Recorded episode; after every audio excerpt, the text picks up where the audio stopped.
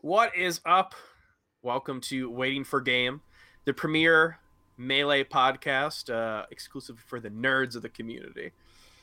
I am here with uh, some of my best friends in the scene. Definitely uh, very high on the hug meter when when I can go to uh, locals again or majors again. Um, I am Gimme Dat Weed, a tournament seater, and uh, I work with the top 100. I am here with Ambi Sinister, Green Fox, Twitter expert, uh, top 100 East Coast players, as written by Edwin Budding, who is also here on the show today. Uh, like I said, the greatest author to ever grace the sticks. And dude, speaking of hug meter, the first person that I hug at every single tournament. Uh, I, I don't know how it works out this way, but my good friend Aiden, Aiden Calvin, what, what is going on, man? Hey, what, dude? We we have had some solid hugs over the years. Now that I think about it, I usually get a, a nice like big weed hug. Now that I think about it, like at It's, uh, Genesis, at Evo. No thought goes into it. I see you, and, and I, I immediately, I, I, it's like I, I can't even do it. It's just stimulus response. I see you, and my arms just open up, and I run over to you. I remember seeing you at the Evo 20. 18. nine- 18 after party, and I, I was so happy to see you. I, I just like, ran over and gave you- I Evo 2018 after party is very funny. Uh, so we got invited to the Smash GG after party, and Patty, he he greets us and he says, "Hey guys, we ordered like a uh, we got a lot of kegs and we need you know if we don't get rid of them then we're just gonna have to toss it. So you know we feel free to drink it. We need to get rid of it." And I take this as like a personal mission. I'm like I'm like Patty is my friend. I need to help my friend out. I need to drink this beer. Dude, that party that was was crazy. And I that was the dream. Wait, that was the Dreamland House. That was 2017. That Was it- shit was no, that- crazy. No, We're I talking don't know what the 2018. Dreamland House is. 2018? no. Yeah. Oh, dude, there was just more than one party that weekend. Yeah, yeah. What? I, I got I, invited 'cause I- one of in, those. in my head, I was thinking of the one at uh at the, the nightclub, like at the end of the tournament, uh, Yeah, in yeah. esports arena. Oh but, yes, no, but I you're that. right, dude. That party, the Smash GG house party that year was fucking insane. Dude. it will never, it will yeah, never. no, It's really nothing's gonna touch it. I tell you the? Do you know the again. heartstring story of me and heartstrings at this tournament? At this? At No, this after oh party? yes, Yeah, dude. Yeah, it oh was so my funny. God. I was playing Heartstring- friendlies with heartstrings, and it was like 3:30 in the morning. We were he was just blacked out. We were playing. He's like, "Dude, I gotta go to the bathroom. I'll be right back." And he leaves, and he does not come back. and like I'm sitting there by myself on the setup at this Smash GG party for like 20 minutes, and I DM him. And I'm like, dude, are you gonna get your stuff? And he's like, oh no, oh fuck, where are you? I was like, no, heartstrings, you were just here. Dude, he blacked out, if I recall, and puked on our front lawn, like Oh, on no. like the Damn. fountain. And uh, he lost something. I think I can't remember if he ended up losing his phone or something, but basically like had to be carried home from that party eventually. And then we ha- it was a big fucking thing to find Heartstrings' phone the next day. Uh, and it, it was also we had to solve the mystery of who puked on the long Lawn. Turns out it was him the Oh, whole time. man. Oh god, I remember brutal. that. One of the Yeah, I think I, I think I met Heartstrings at that at that uh, party also. He was like really happy to see me. I, I remember he like pulled me in. And just just for reference, we've talked about hugging a lot on the show. I'm not really a hugger. I don't consider No, I don't think I've ever gotten a hug from him. No, definitely not. So it's it's just not it's just not my thing. So he came up to me, he put his arm around my shoulder. He's like, "Yo, you're Edwin Budding, right?" And I was like, "Oh yeah, you're Heartstrings, right?" And he's like, "Bro, I love your column so much. I read that shit every week. It's awesome." Just imagining this in heartstrings voice. It's ten times funnier. Yeah, exactly. And I was like, "Oh yeah, man, that's really cool. I, I like your Sheik." And I asked him, I was like, "Oh, you want you want to play friendlies or something?" He's like, "Oh no, man, I gotta play." I, I promised someone else. I was like, "All right, sick, dude." like, let's I- and, things. and then that literally so that was what Saturday. Uh, that Monday Saturday. you wrote a column and you were like, I don't think H Pac should have been playing beer pong on Saturday night. Dude, you narked on Hungrybox. I remember this. Hey, It was fucking super funny. funny. It It or whatever. it was, it was it was low hanging fruit. Okay. God. Uh, no, So uh, funny. heartstrings. Heartstrings, amazing person. Uh, also very funny. He recognized me. So Ambi and I were in the corner tweeting. As we do. That's that's just how it was. And Ambi talks about how like no one recognizes him here because he doesn't look like a Fox doing Invisible Shine. Uh, and I was like, dude, this was after I changed from the fabled Kanye West profile picture. Uh, I was like, my profile picture is my face, and no one recognizes me. And then, like immediately after hitting send on that tweet, Heartstrings just like, "You're wheat, right?" dude, uh, what you know an what that amazing man. kind of makes me think of is there's kind of this like horde of like good friends and good players who over the course of like the last year and a half like i just have not seen at all because like we used to be kind of united at least every six months at these big events. And uh and not everybody kept competing like through the Slippi era right? Like every people like either retired or like are waiting for in-person events to come back eventually. Like with i think with heartstrings i think it's because he's in law school and he's just like really busy. Like he wasn't he wasn't planning on playing a lot anyway, but then like this whole year happens, right? And there's just kind of like a lot of people sprinkled around the country who are really really good and really talented at the game that I'm like curious if they're going to come back like when we when we finally settle into events again. Yeah, man. Uh, no, I, I think you're right on the money. There's a ton of players who we talk about this all the time, um, uh, waiting for game, and even more just in random DMs about how many players there are that like have really just been so good for their entire careers, and we just haven't seen it. Uh, one thing that I had we've seen bring players out of the woodworks has been the open qualifiers for Slippi Champions League. I mean, Summit Champions League. I'm a big uh, fan of Scar, so I had to do it. Dude, yeah, dude, you, you guys recognize that. That was so funny because it was like literally Scar's first and only week out the gate says the name of the tournament wrong. Just immediately. It was so, dude, in the production room, I wa- I did this. I was like, he said it, and I was like, oh. like, uh, uh, but Yeah, it, it, you yeah. know, all worked out, and I think people are really happy to have Scar there. So dude he uh he was amazing. It was it was so good to see him. And uh yeah i mean he is someone we talk about players who don't play on netplay. uh, he is someone who very rarely does any commentary for any netplay stuff. So getting to hear his voice again really like i mean sel just feels so real. Uh i mean it's the it's what you do as bts it's the it's uh the players taking it seriously and it's people like scar and stuff donating their talent Scar Slime, of course. Yeah. Um, yeah, and and what a what a finish to, to season two of SCL.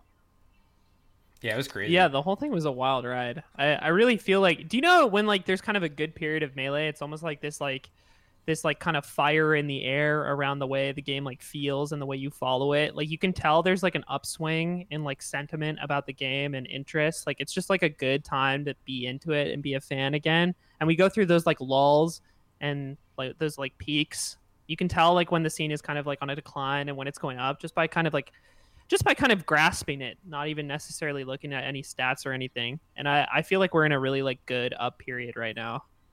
Yeah, uh, just to kind of add to that, one thing I want to mention is that I think there's like usually at the end of a really big tournament series or at the end of like you know at the end of, end of a build up, it there might be a bit of like resolution, right? Like like it feels like okay, we're we've gone through this really awesome period. We know what it is. I wish that could happen again.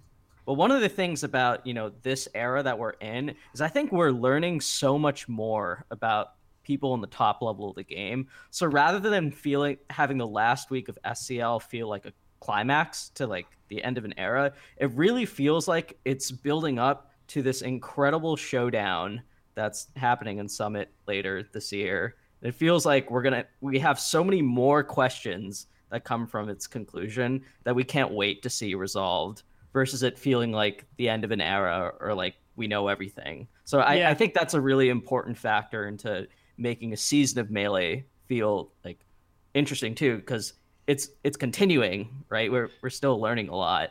Yeah, yeah, I agree. It's like there's there's this build up. There's so many like questions that hang over everything right now. Is like can Mango like be number one over Zain? Like there's this amazing rivalry between these two top players that like continue to dominate everything right now. There's this idea that like Leffen is sitting on the sidelines and is still extremely good, and he can just like show up and like beat these people, or like can he do it? Like can the Sheik do it? Can the Fox do it? Um, and then there's like this horde of players who are like super hungry below them and are sort of like getting closer and closer to like closing this gap. Like I, I think in terms of like just skill, um, more people can kind of like contest that top 50 level than ever before. And like I was uh, I was talking to Johnny a few weeks ago, and he just said like, because because he was on kind of a hot streak like when I had asked him this question, and he was looking like he was like number three or four at least like if you if you exclude uh, Europe and uh, you know you're a bug. Uh, but he he was saying like it's just I I know I'm doing good right now, but it's so insane. Like everybody has gotten so good in the span of a year. Like in this year, it's specifically in the span of this last year, like a ton of people have improved like an insane amount. And uh, we're about to see all that like play out on land, right? I, I think that's like the overarching question that hangs over all these things is like, how does land change the way these results are playing out. Does like does land come back and then HBox just magically starts winning again? Like it's it's on my mind. I think it's like possible. I don't think it's likely, but I think it's possible. And I think that question kind of hangs over everything. It's I think like that can a lot of these people like continue to perform at this sort of like top 25 esque level when they when they head to like the big house? I think that there's so much interesting discussion to be had around the results as soon as land comes back, and I'm sure that it's going to be completely wild after like the first uh, land Yeah. tournament or the first open bracket land tournament or whatever. Just because like there's this, this discussion about like whether LAN and CRT are similar, or sorry, uh, whether uh, NetPlay and CRT are similar. There's Yeah. discussion about like whether good connection and like man connection is like legitimate. Um, because you know you got to remember that like this rivalry between Mango and Zain is like, you know, 90 ping cross cross country net play, right? Like there's there's no telling like what's gonna happen when things are Yeah.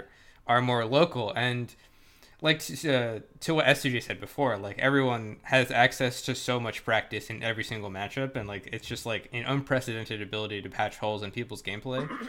Uh, but it's not one to one with CRT, so it's just like this very interesting problem about what the results are going to be like when when things come back to normal, and you know it's like the ceiling has been raised, but like we don't know how far everyone has gone relative to this other version of the game that's going to be played on LAN relative to Yeah. net play. So it's just super interesting. Absolutely. You know, Aiden, you mentioned uh, the, the idea of HBox coming back. and Yes. Just instantly winning. So, this is going to, uh, it's all going to tie together. Recently, I got uh, vaccinated. I got my second shot about two and a half weeks ago. And, and you know, after, after that two week period, they say that you should be, you know, they call that fully vaccinated. And it is a real weight off my mind. And I know that stuff is safe. And yet, I'll wake up and my throat will be a tiny bit sore. And I'm like, I am going to die from COVID now. Even though it is like impossible, right? I mean, it's, I guess, Yeah. I mean, anything's possible. But like, statistically speaking, this is so unlikely. Now, this is the same exact thing with HBox. I know HBox is not going to win the first LAN event. And yet, in my head, I'm like, he's just gonna do it.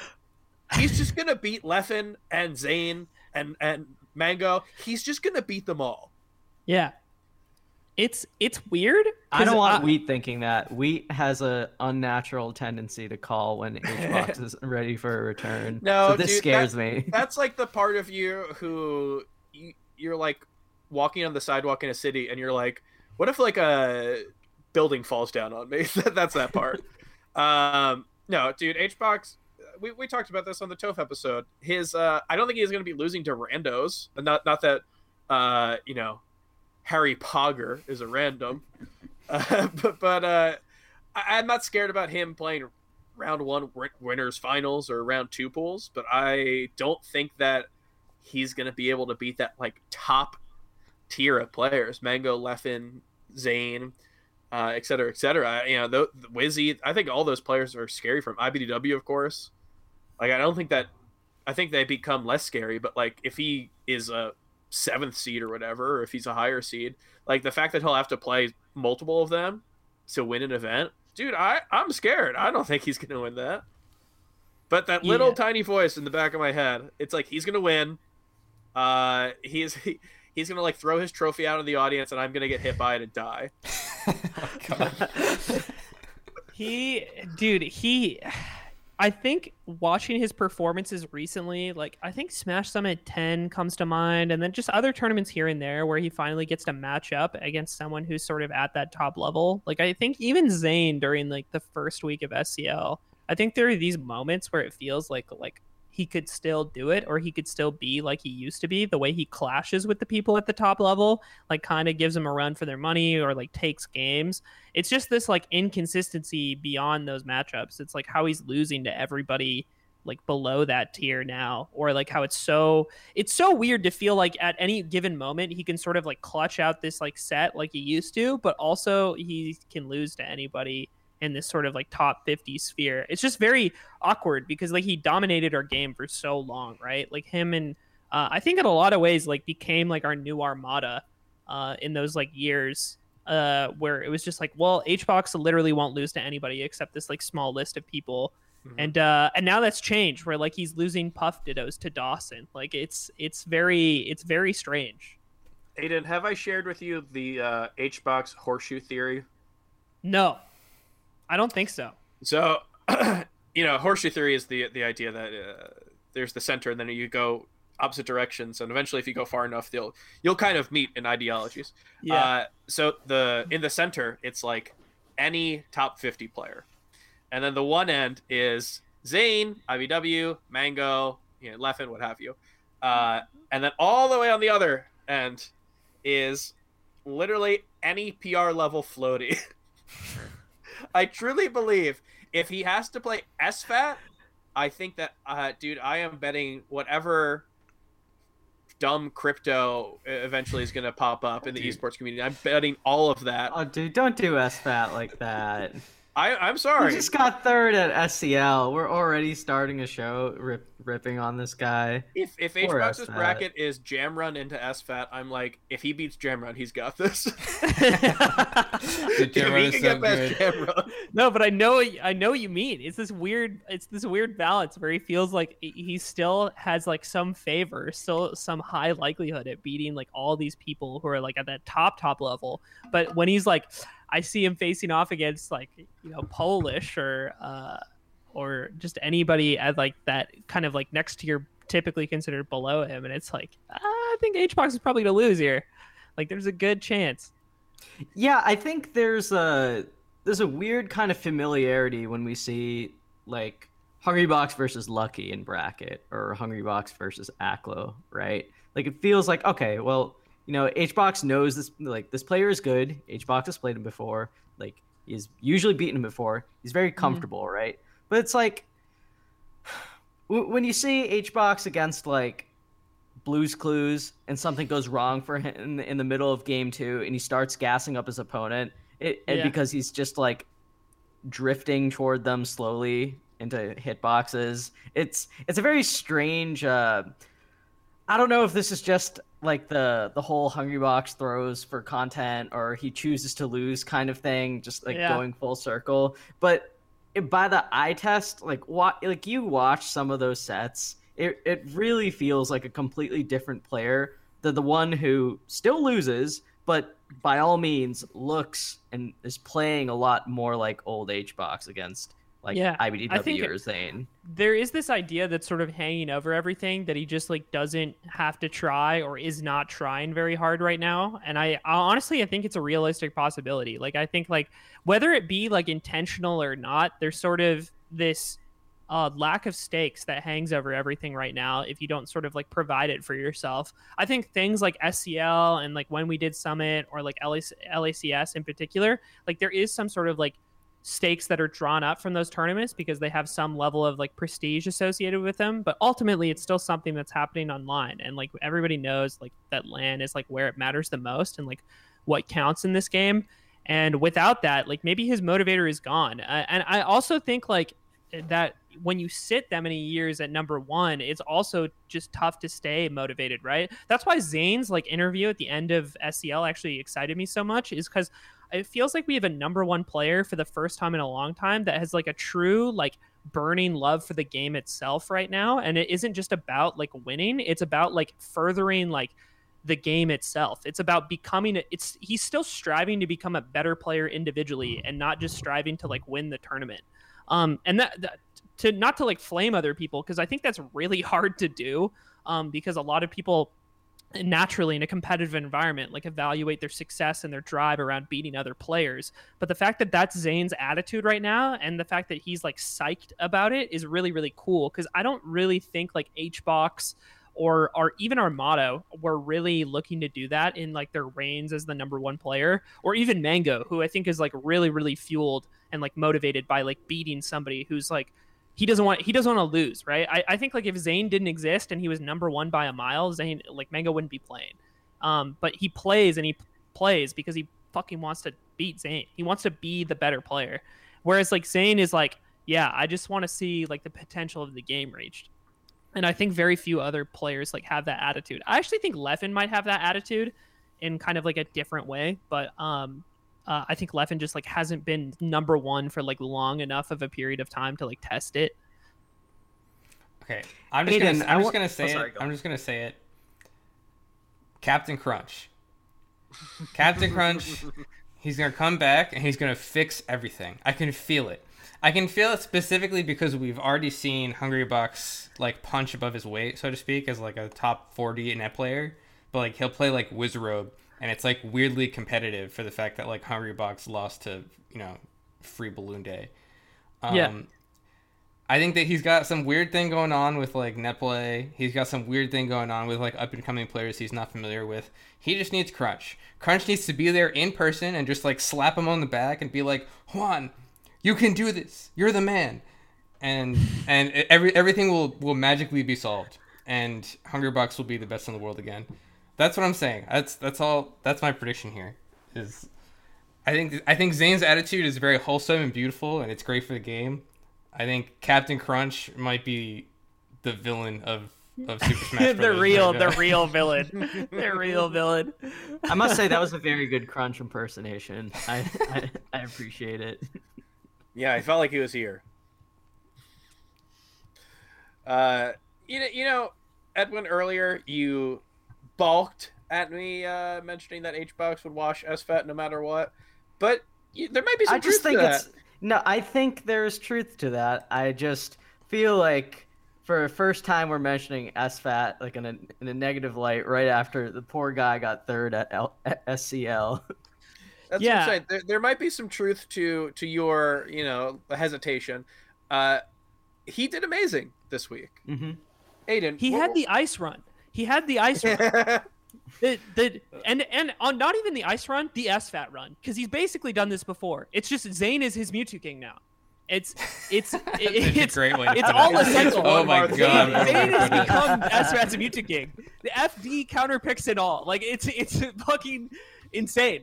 It's uh we're just like repeating this weird cycle where we've I think we've seen this before where a really strong player like SFAT himself, or in the case of Ice at Big House, has the ability to upset like one or two players in that top echelon and realistically beat them a lot of the time.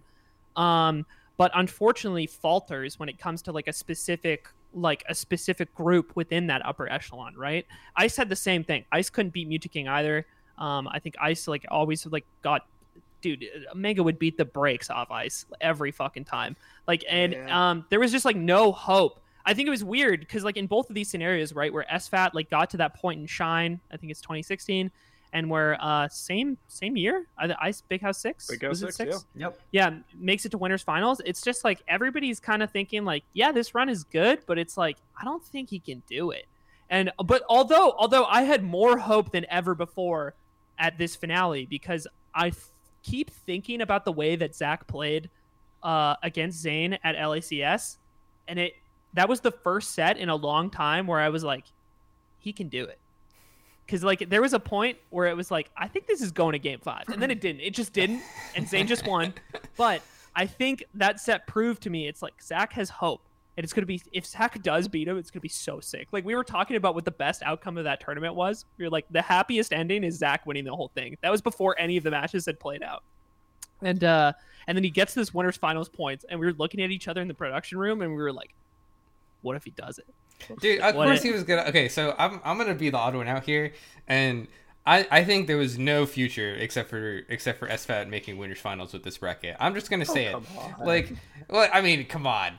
He had Wizrobe into Dude, club. Wizzy just beat I I know. and Mango. I know, but I don't know, dude. Twitch chat gave him eight two odds against SFAT, and I was like, yeah, it was ridiculous. There's it was, no way, dude. I think the the mark of Wizzy is that like even though he has the ability to like win a major now and like be this top top level player, he's still somebody who like is somehow losing more often to the level below him. It's like that Mhm. consistency factor. And I thought it was hilarious that he picked Zach because I was like looking at the pool of people that he could have played and I was like, I'm pretty sure Zach has like one of the most reasonable chances of beating him. Like it was very it was a very surprising pick. Like I would Yeah. like if I was Wizzy, I would like probably pick like Moky. You know, like I don't, not I don't know if I, I don't Moky's know if well, maybe really not, good 'cause versus Moky- stalking, dude. He's Moky so does like good oh because he has the stalking. Yeah. Mateo practice, doesn't Dude, he? I, I think every single person was scary there, right? Yeah. Because you're he not can't picking pick Plup. He You're can't pick picking Plup. Plup, yeah. He literally cannot pick Plup.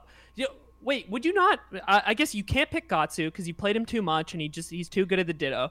So you have to pick between the two foxes. You pick either Moky or SFAT, and I guess you just beat SFAT, so you go with that. Yeah, I I well, think think it's I- not that he just yeah. beat SFAT. Like Wizzy, Wizzy had beaten him a lot. Like, like It's I like don't the know past if I- three times though, I- and it's always close. It, it and was like SFAT four, beat him it was like, like two four or years ago. five. It was like four or five.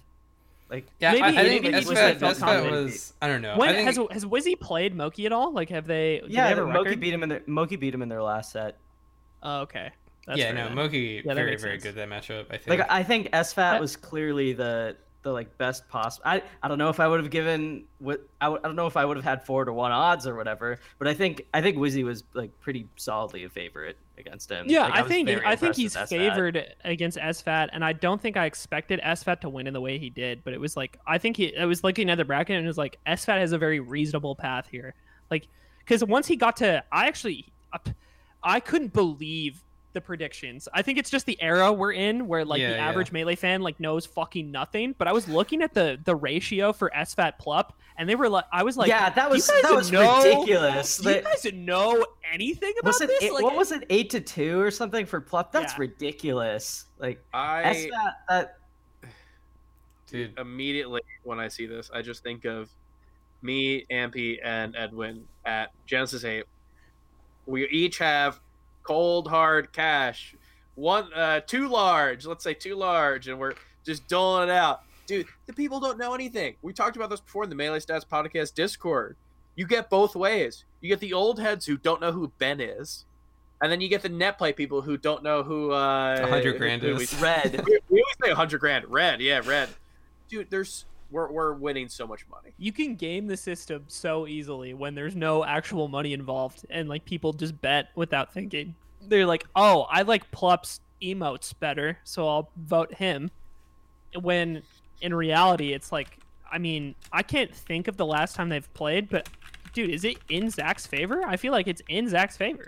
Yeah, I think Yeah, I think definitely. SFAT's beaten him like pretty thoroughly in the last like three or four times they've played. yeah you, you know I, I will say um so this is uh I, I really do like this showing from plup because even though we talk about asfat did win um yeah it, it's been different than the last couple sets we've seen with him because this was a Sheik set Mhm. Like the the fact that Plup did not do what he did the past couple times where he played SFAT, which was go Fox, uh, just like right out the gate, go Fox. I, I'm pretty confident in that Plup.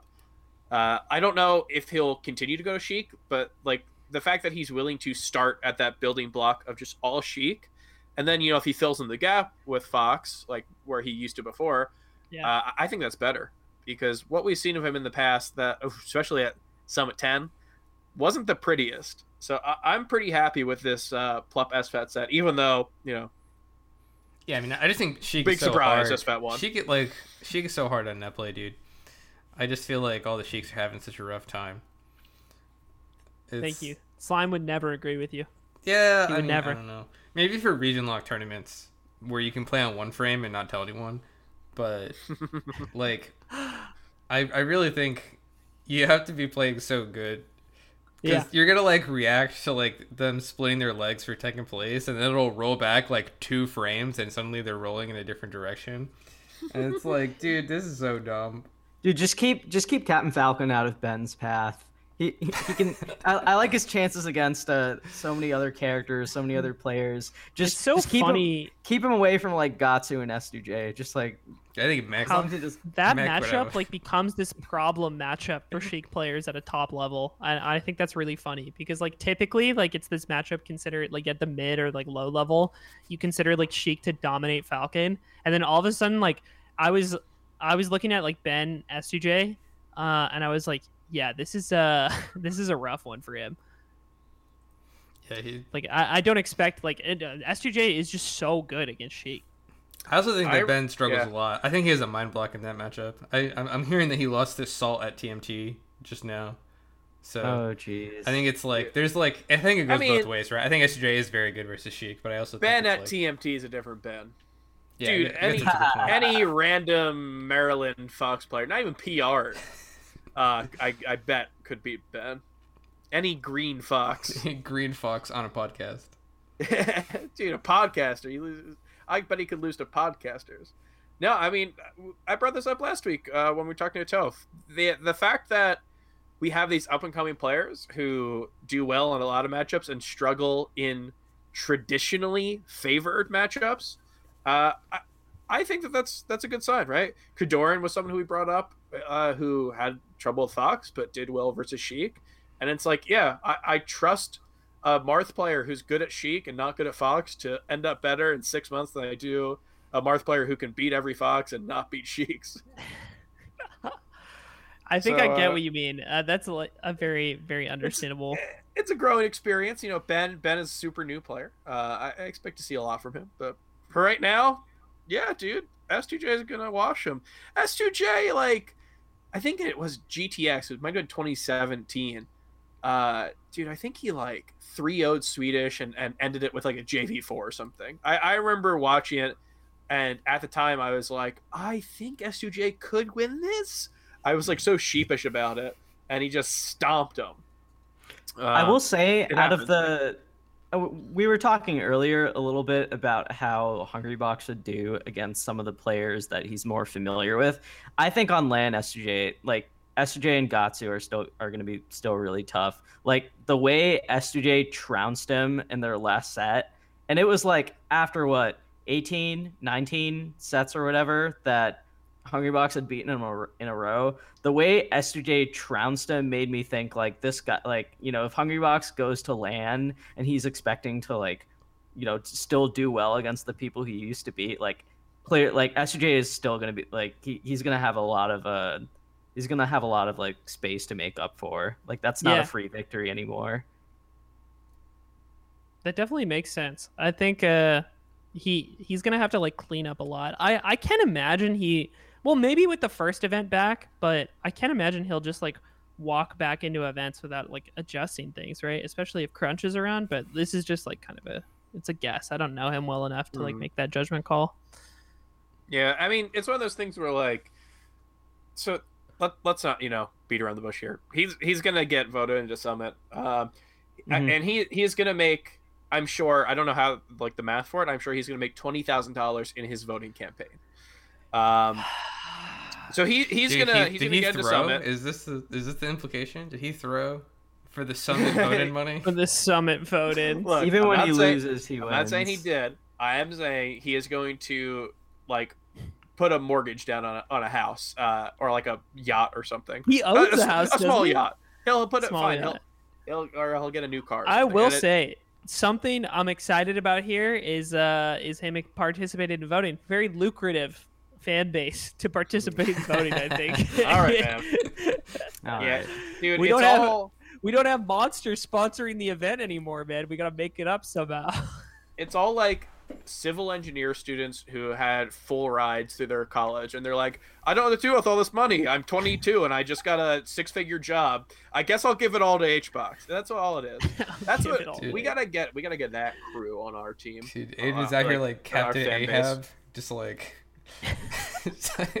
hunting for the whales, dude. God. I'm looking for him. I'm looking for him. but i brought up hbox for a reason uh and that reason is yeah i mean like uh, at a genesis tournament where that gets announced so far ahead you know uh any any really big major the first open bracket major, we're going to know about for months. And I think, yeah, with that prep time, with Summit, we are, you know, that is in July. Well, we're going to see that in two months. I don't know if it's one of those things where you like immediately snap right back into it. Uh, I don't know. I've I've definitely done that type of stuff before with like like going back to school from summer and it's like oh i should do this before i go back to school and like suddenly it's you know two months evaporate in a second uh, so i think that could happen with him I don't, I don't really know if he is in like prep mode uh, I, I don't know if even if he gets into prep mode if two months is going to bring him to that tier where he can win the event or get second or third um, but yeah i mean I also think why do we keep talking about him so much? let's uh Well, okay, so let's talk about SFAT a little bit, but we'll transition. So, I think that um, I think that Summit is very interesting because it is a LAN event, but it doesn't have crowds. Um, so it is sort of like this this interesting intermediary between a LAN event and like what we now consider a net play type event, where it's like you're in a room, there's not that many people around, there's not like people cheering or like yelling in your ears or whatever. Um, and I think it's very interesting to think about how different players who uh, handle that pressure better or worse than other players will perform. Uh, and in particular, I'm interested about SFAT because uh, I think SFAT has so much like tournament experience, right? But he's also like one of those players that I think does really, really well when he's like really focused and like really like he's like mm-hmm. got everything right in his head in order to compete really well. So I am interested to see like how SFAT adapts from like the net play environment. He's like in his grandma's living room with the gaming chair, and he's got the trampoline in the background, compared to him being like next to Hungrybox, in the room, and Hungrybox is like popping off and screaming because he hasn't learned to not do that. Like I'm wondering, like how is that going to change things, right? Like is the pressure not going to be that much? Is it going to be like way more just because of the one person that's there? I think this is a very interesting thing to consider about the transitory period that we're in between uh, LAN and netplay events. I like that you mentioned that because, like, come to think of it, like SFAT is one of the big in terms of his standing to the rest of the competitive field. He has to be one of the biggest winners of the rollback era, right? But like, he wouldn't, he, he wouldn't like, you wouldn't instantly think of him. But like, if, when you really think of the names of like all the players who have had a great last year or last nine months, like. eh, like this is probably the best SFAT has been relative to the to the field to the like, field, yeah. like what four years, like five years. Yeah, I mean, if you were making the top 10 right now, he's in it, right? If you Yeah, had to make a top 10. And uh, I think, like, he's always been on that bubble, sort of that 10, 11, even. What's his highest that he's gotten? Ninth?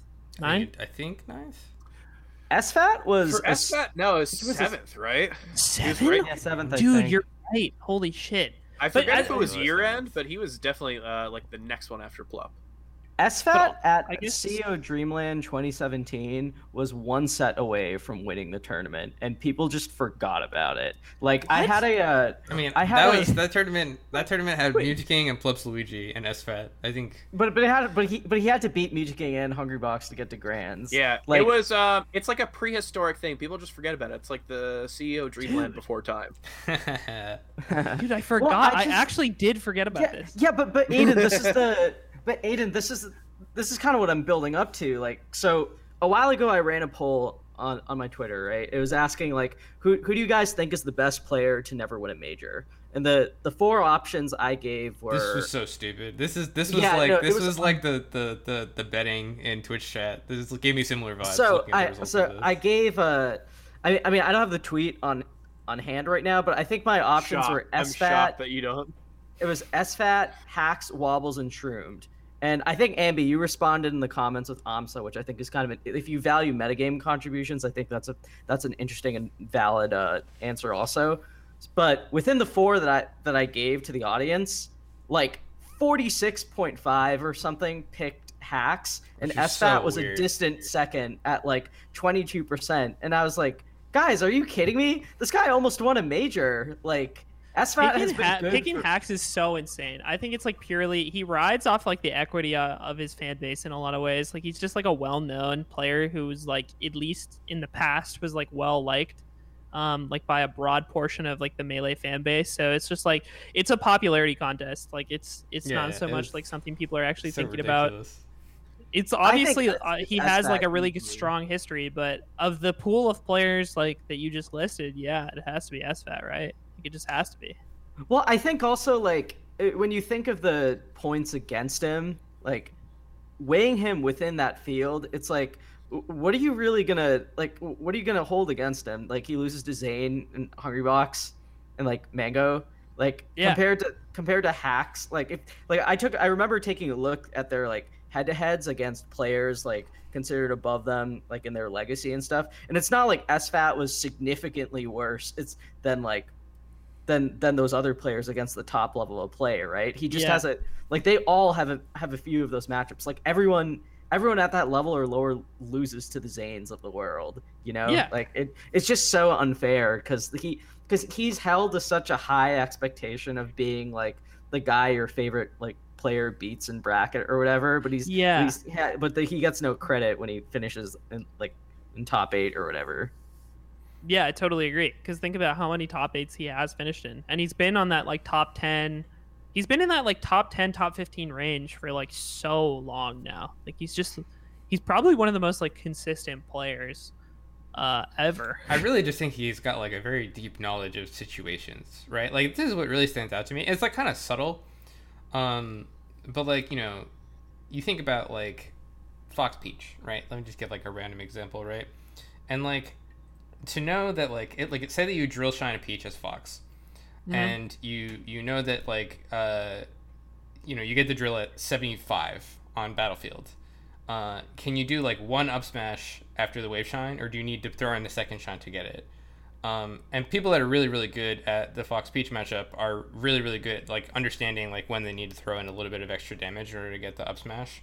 Um, and I feel like this is like a very underappreciated thing about being good at matchups. And I think that SFAT, he's he's got like all the percent stuff like really really really on lock. And it's something that goes really unnoticed because like the decision to do two shines instead of one is like very very rarely pointed out as like a very interesting thing. But like Yeah. with SFAT, he stands in the right places all the time. He does the right moves at the right percents. He like you know it's very rare that you see SFAT do like some nonsense nair that like is too early and gets crouch canceled. Like he really just knows what to do in a lot of spots, and it's uh I think it speaks really well to his ability to you know stay really really relevant for so long. But he's just like right there, and he gets unfairly memed on, but like it's also like low key kind of his fault for all the taunting. Um, okay, fair enough. That's the But- last time The, we talked. the SFAT Zain meme, I I enjoy. I think it's one of the the better better memes out there right now. It's just like every something about the number going up. Like nobody beats SFAT this many times in a row, and then that continuously going up is just like so funny to me. uh, when he does it, and I'm gonna say when and not if, uh, because positive outlook in life and everything. When he does it, dude, uh, it's gonna be like a two week long celebration of melee. Yeah, I agree. It's gonna be it's gonna be one of those like top of uh top of the Reddit like single matchup discussion threads. Like people people are gonna be so psyched. Yeah, put that on the front page of R all. I, I want no one to know what this means, and and everyone to click on it. That Yeah, happened when okay. uh that happened when Plup beat Armada for the first time. really. Yeah, Yeah. it hit R it hit RL. Which was which was super cool. It, we, one of those rare situations where we had to have someone explain in the comments to our all why this thread was so upvoted, and somebody and then somebody has to like explain the legacy of Armada and then like why was it uh, as was it. Master Calvin forty five? It was not Master Calvin 45. I do not think so. Uh, dude, you know what's funny is like gradually pe- more people are figuring out that that's me. Not that it's like super secret, but it's just like so distorted and so far from the way I present myself on like the rest of social media. Uh, that like when people r- realize or like recognize that it's me, it's like very like weird. 'cause it's, like, yeah, it's fuck. like why why does this uh, Master Calvin guy and downtown Sasquatch always talk about Summit like they know everything? Yeah, downtown, dude. The downtown Sasquatch thing is so funny because the God that thread he screenshotted. I don't know. Anyway, uh, but yeah, I just think that's that. That was like one of the rare moments when we had like a single set reach that like that level of hype on on Reddit. I don't know if uh, I honestly don't can't think of any other time that that's happened. like for a specific set. Okay, I'm, gonna- I'm gonna do a transition. You ready for this? I think it's Mhm. very funny because it's not that SFAT doesn't have the ability to beat these players. It's just that whenever he does beat these players, usually it's like, yeah, you know, that makes sense. Uh, one of these players was Plup, who he did beat at SCL uh, in what would many be would many consider not that interesting of a set uh, relative to you know the other sets that went on at SCL. Uh, and you know, Plup Plup had a very good tournament, and he ran an SFAT, and he lost SFAT, which I think is like a very funny thing to think about, right? Like he he beat Mango's Fox, and then immediately lost to SFAT. Um, which begs the question, right? Like, how do we judge Plup? How good would you say is Plup? This is this is interesting because it's like it's always so back and forth and it always feels like it's super dependent on like how seriously he's taking the game and like whether or not he's like trying. He also rotates characters so long. Like I, I don't know. I think a lot of like the last year where he played fox is just like oh he's playing only fox and it feels like he's just fucking phoning it in. Like he clearly like it's never it's whenever i don't think there's ever been a single tournament where he's gone all fox except for like maybe shine uh 20. He didn't go all Fox at that tournament. 2016 he didn't even go all fox I don't think so. he might have played samus at that He tournament play. too Yeah, Was he- went all 2017 Fox at when Shine also was- 2016, I 2016 yeah 2016, yeah Okay. so that tournament it's like other than that one i feel like every time plup has gone all fox it really feels like he's not taking the tournament seriously and i don't know if that's like actually the way it works in his head but i think it's like shown through results um and like any tournament where he's like trying super hard is a tournament where like the sheik comes out at some point or like the sheik comes out versus like most characters and then like he busts out the fox against hbox to try and win that Mhm. and But that's uh, part this- of the package with him, though. I, I will say. I, I think I can see where you're heading with this, but like there always will be that chance with Plup that he's just gonna like go Fox at a, tournament because he doesn't feel Yeah. like Sheik. I think he- he's just super. He seems super emotional in that regard, where he's just like he's only gonna like try super hard and take it super seriously and like give it his all if he's just like really in the mood and the moment. I think like this is kind of this tournament is kind of like Smash Summit Nine. It's like basically like every six months or every like year or so, like of, of him being like somewhat inactive. Uh, we get around to a tournament and we're like, shit, Plup's still really, really good, and he can be that good on any given day. He just has this like wider spread that seems like so dependent on like whether or not he's practicing and like wants to give it a shot. Uh, because I, I don't know, this tournament made me feel the exact same way Smash Summit Nine did in a lot of ways. Yeah, it's interesting. I I kind of feel like like Plup is sort of like introverted Axe, where he does like a lot of the same like I just love melee and I want to play it and I think this character's fun so I'm gonna play this character today. But it's like Yeah. it's a lot less like he'll make a Twitter poll about what character he should play and it's a lot more like I I don't care what you guys think I'm gonna play fucking Luigi at this tournament Yeah. because you know he's he Luigi's dope. Um, and I think it's very interesting because it's like you know sometimes you'll get Plup who's in the mood to really compete, and like other times you, you kind of don't, but like he wants to be there anyways. So it's very interesting to see like what Plup we get on that particular day. I bet we'll see more of serious Plup when we hit LAN again because I think like the ultimate cycle is kind of gone for him, uh, which was like the big holdup, uh, where he was just like really practicing and taking ultimate seriously. Also becoming a very good player at that game, like a very sure. underrated player. Where I Sure. think if he attended more things, he was he was honestly like a top fifty PGR player for that game. Like it was very obvious. Yeah, I think they did. Um, shoot, uh, Melee Stats patron, Barnard's Loop, Wild Man. Uh, I think they him and God, I don't remember what his team name is, but uh, they did an Orion rank for like North America and one for this and one for that, like each for a different region, and it was like two top two hundred. Uh, so he ended up in I forget if it was top fifty or like top sixty, top seventy in North America. But yeah, I mean, like you're you're all right. He was a good player, and like seeing him devote part of his time to that, part of his time to melee, like does affect it. He is one of those people who, any tournament, I think he could win. yeah. Uh, but you know, of the people who I think are in that same tier, like uh, Mango or or you know, Zain, of course, I think he's got a, a lower floor Like I could Yeah, see Plup get 13th because he loses to Fiction and you know whoever. Um, but I could also see him like win the tournament. So so it's hard to like really pinpoint where he would be in in the meta currently. I'm Like, I the if- only one who doesn't have faith in him beating Zain anymore? I don't think like when I see him Uh, play Zain, I, I don't think Plup could do this. I don't think that anymore. I'm like, Yeah. yeah, he's gonna get fucked. It, Zain is insane right now. I don't think I- Plup. I, I do not think the way Plup plays Sheik right now is good enough to beat Zain right now. He's got to edge guard Zain way better. That's like the I mean, okay, it is Listen, net like- play. and like, like- let's let's call a spade a spade here. I definitely, I definitely like I mentioned earlier. I think Sheik is pretty hard on net play. I think uh, Zain is clearly taking net play very seriously, and like we're we're shocked that Plup is starting to take net play seriously. So like, let's just set the expectation a little bit here. Sure. Uh, Sure. I, I definitely feel you. Like if you just look at how they're playing now, but it's like you know, like Zain's wearing his fucking jersey to the SCL tournaments, right? True. Like he's got like his room, which is like empty except for the BoJack poster, And and uh, and the Madvillain Yeah, album. yeah. yeah, yeah. Don't And, forget the you MF know, Doom album. and like meanwhile you go to Plup stream and he's got like two cameras, but one of them's small, and he'll like look at himself and he'll have that camera be inverted so it looks back at him and it's like a big Yeah. meme.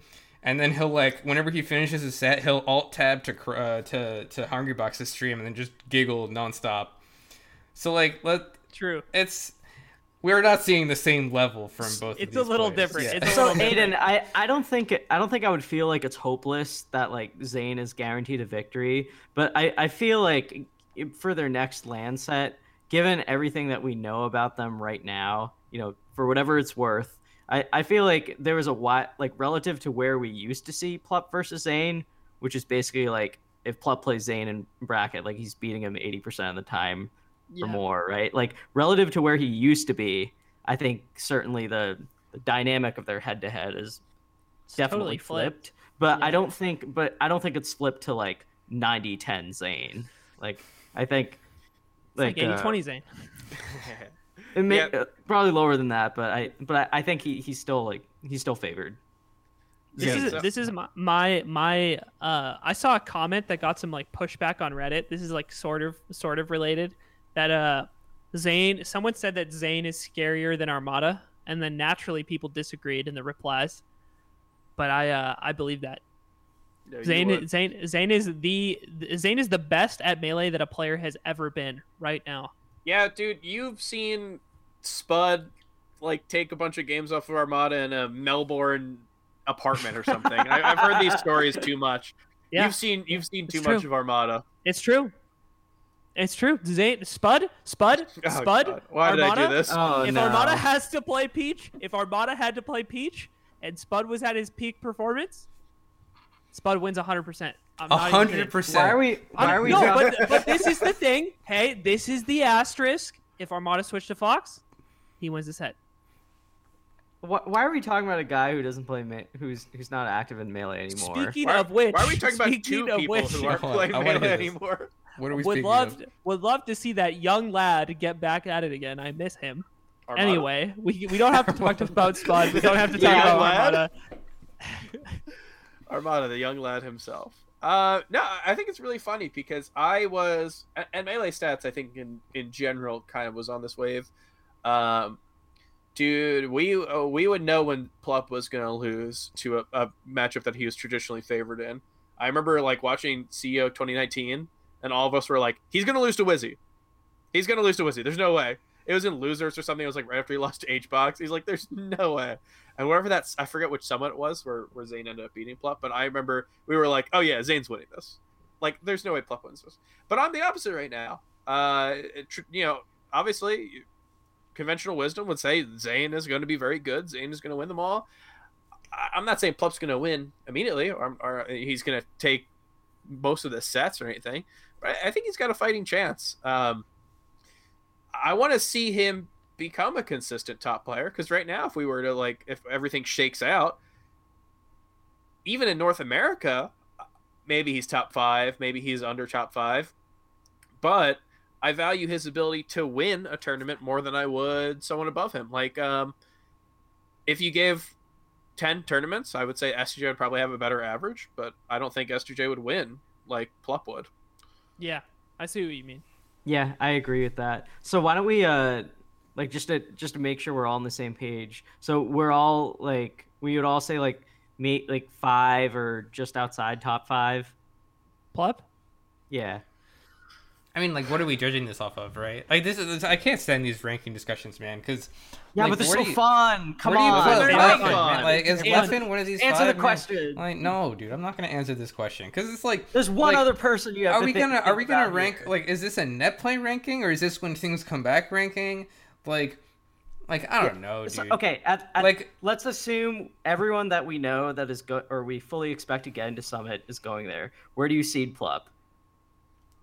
Where I Plup is Plup. uh I think you know what? Plup is uh the seventh seed right now. I think that's fair. If you're doing it off of if you're doing it off of net play results, I think seven is fair. Like, yeah, I don't know, dude. I just I don't like these conversations because it's like we we just got done talking about how we think that like you know Plup probably has the higher probability of winning a tournament compared to S2J, but like no one in their right mind would put S2J not above Plup right now based on the tournament results, right?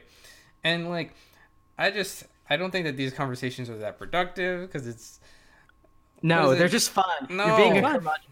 I, don't- am I being a don't- curmudgeon, dude. They're not that fun. And that's why Professor Pro is top twenty right now. This is this is what I'm talking. It's fun That's when why Aiden does Professor it. Pro is better than Plup. because I have the I have the hottest takes.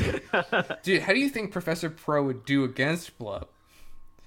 I kind of like, yeah, I kind of like Prof versus Sheik. I think, I, yeah, I think have a fighting chance. I think I he haven't loses the watched- Ditto, I especially watched cross Prof- continent if if they connect. Cross what about UK This UK to Florida, Prof wins hundred percent. 100%, dude. Hundred percent, dude. That's nine to one odds. That's dude, the, That's the it. fabled IBDW East Coast EU tournament? Anytime you you flip on a European stream, they're always talking about like, oh, you know, IBDW is talking about running this, uh, non-determined European accent. That could yeah, you like you like started leading into it and then you moved out of it. oh, I think that IBDW is going to run a East Coast European tournament. dude holy shit. Also also an incredible tangent. Everybody everybody who has time should go just watch mint stream. Mint is from northern ireland and dude i don't know what language they speak up there man but it is incredible to listen to the northern irish accent is so fucking sick because even even it's so different from even even like southern ireland like it's so like if you listen to someone from dublin it does not sound like mint at all like it is it's like a totally different person Is it uh is it like a Liam Neeson thing? Isn't Liam Neeson from like Belfast or something? uh yeah yeah Does he have a Liam so, Neeson right? accent? Oh dude i don't think so he sounds i don't even know how to describe it dude I We gotta get I Mint on cameo. We'll make him say that uh, taken line. I watched Mint do an analysis of Fox Puff, and I can corroborate what Aiden is saying here. It's definitely very funny. dude it's so dude there was this there was this little moment uh there was a clip that all the scottish guys were joking about in in scottish melee and it's this clip of mint talking to his brother and and they're like they're like watch this clip dude. Mint says like a whole sentence and you cannot you cannot understand a word. You cannot discern what the sentence is at all. And they went to the irish guys and they were like can you like translate this for us? That's so good. Dude, it's so funny. Uh, anyway, anyway, that's my that's my mint Northern Ireland tangent. Of course, I'm sorry. I'm sorry. This was inevitable. You know this is gonna happen. No, we you had this. We, we brought you on the show specifically for this. I hope you understand. Like, It like wasn't we- about SCL. We don't care. We're asking you these softball questions about SCL so you can like act like you're here for a reason. No, Well, dude, let's okay. Let's, let's other appease the people. Let's appease the people that are in here because of the the tweets that we have made about it, rather than knowing that you're like the the greatest European non-European of all time.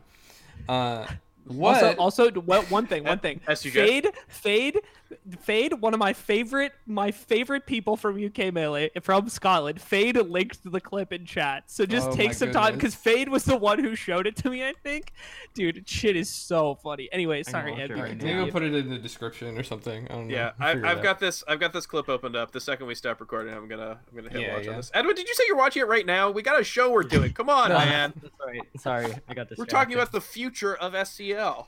That is what we were talking about. The future. when does Mint get invited to SCL?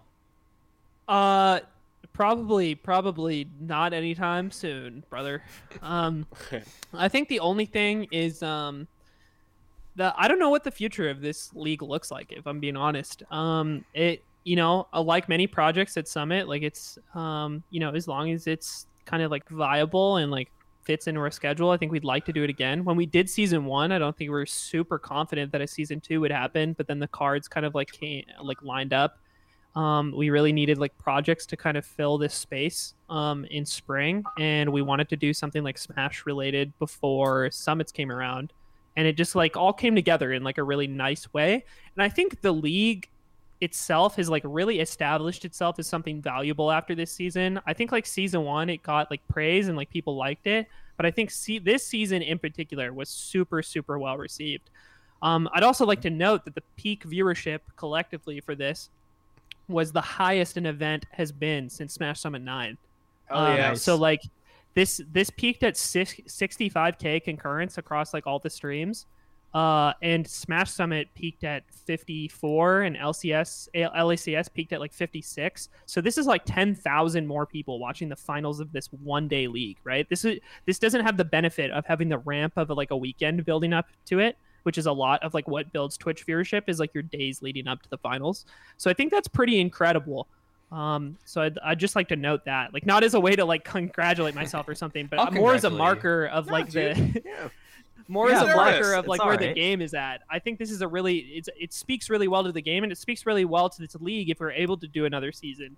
I think the big question is with LAN back, does this league being online really have its same place anymore? And can we do this offline? Like, is it viable? Could we do something like this league offline? Because I think if we were able to, in the ideal world where you had unlimited money, doing this league offline would be sick as fuck. Like, that is what I would want to see.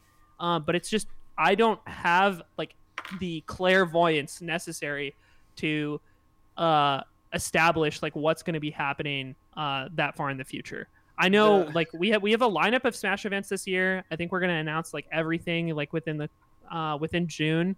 Um, so you'll kind of see like what the rest of the year's schedule is like, but no like commitments or like promises about a season three of this league yet. Um, although I think we really want to, and I think season two, like like I said, strikes a really good tone for like what this league means to the community going forward.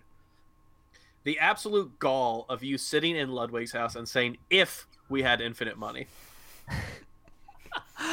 I'm I'm not uh you know Summit if Summit had infinite Okay, if money Summit- I think the we is money. important here. It does it does a lot of work. if Summit had infinite money. Yeah, I'm sure. Like as you are saying this, Ludwig has just made fifty thousand dollars for like making one of uh, doing the Pog emote or something. Uh, it's very clear that I don't know what Ludwig does. uh, no, I mean uh, we we talked about on this podcast before. I think SCL is one of the best uh, online events. I think it's the best online event because it takes what's the best thing about online, right? You know, this is a, a thing that works best on online. Every other tournament, as good as the LACSs are, as good as you know uh, any other ones are. Suddenly, can't remember anymore. Um, they they really are just trying to emulate a tournament experience of just like a two day major, and Yeah. and this is like no, this is something that we probably will not see feasibly ran in person, um, and we definitely did not see in person before, but like it perfectly, it has the feeling of of real melee while also taking the best of online melee. So I, I hope to see what's going on with it. The the future of this um, should be pretty good. Yeah, just like to, them- to say something topical about it. Uh, I know that uh, Fizzi right now is working on Slippi Ranked, so I think that this is sort of topical to mention. Uh, I think you know, as someone that has entered uh, a handful of uh, of Slippi online tournaments in the last year or so, um, I think in my head the idea of Slippi Ranked feels like a more accessible, more comfortable, superior version of every single tournament that I've ever entered personally. Like just as from my own experience, like you know, play a set that matters, have it be important. Uh, if I want, play a bunch of them in a row if I'm feeling it. You know, whatever. Like maybe this is different for people that like enter Slippi online tournaments for like money payout type tournaments, right? But in, in generally speaking, at least from my perspective as like a mid level player, um, the idea of a ranked mode is just superior to all of it. But the the unique exception to this, like just as a spectator, is SCL. SCL is the one that I think could be like meaningfully like have a storyline behind it that is uh, a little bit it has a little bit more weight behind it compared to you know just going on Slippi ranked and grinding out ranked for a bit. Um, so I hope to see more of it because I think that um, I'm sure that like online events won't go away, but I think the incentive to play them will be much lower after Slippi ranked comes out. But I think that I agree. Yeah. Yeah, the o- the only thing I wanted to mention, uh, just alongside what Ambi was mentioning, was the the fact that I think SCL gives us a really good opportunity to see like deep runs from players against uh, you know talented, um, uh, just against like the, a field that they normally wouldn't get an opportunity against, right? Like I don't know if we get to see Daki defeat Aklo Mhm. and go on a huge bracket run for a offline series that builds up to something else like we do with SCL. yeah, building up that's to- actually a really interesting point and that I hadn't really thought about as much. But you know what? It, it- it's actually kind of like how everybody knew and sort of, if I may, overrated Cal because there was an amateur tournament at Red Bull Gods and Gatekeepers that everybody watched, and he won that tournament. And it was a rare circumstance where sort of a lower level tournament had a shit ton of viewers, and it sort of inflated the perspective of Cal like for the following like year or so. Um, and in a certain way, and like not not unjustly so. Oh, she? Oh, my bad, my bad. I didn't know that. Um, so uh, she was like really good, obviously, and like won that tournament, and that was like really really dope. Um, uh, but I think it was a tournament that like plenty of people, in terms of like the skill base of who had entered in it, entered it. Like all of those tournaments exist existed all across the country. Like if you could take like a lot of similar level tournaments and like give it the same audience and sort of had the same um, the same plus side to whoever won that thing.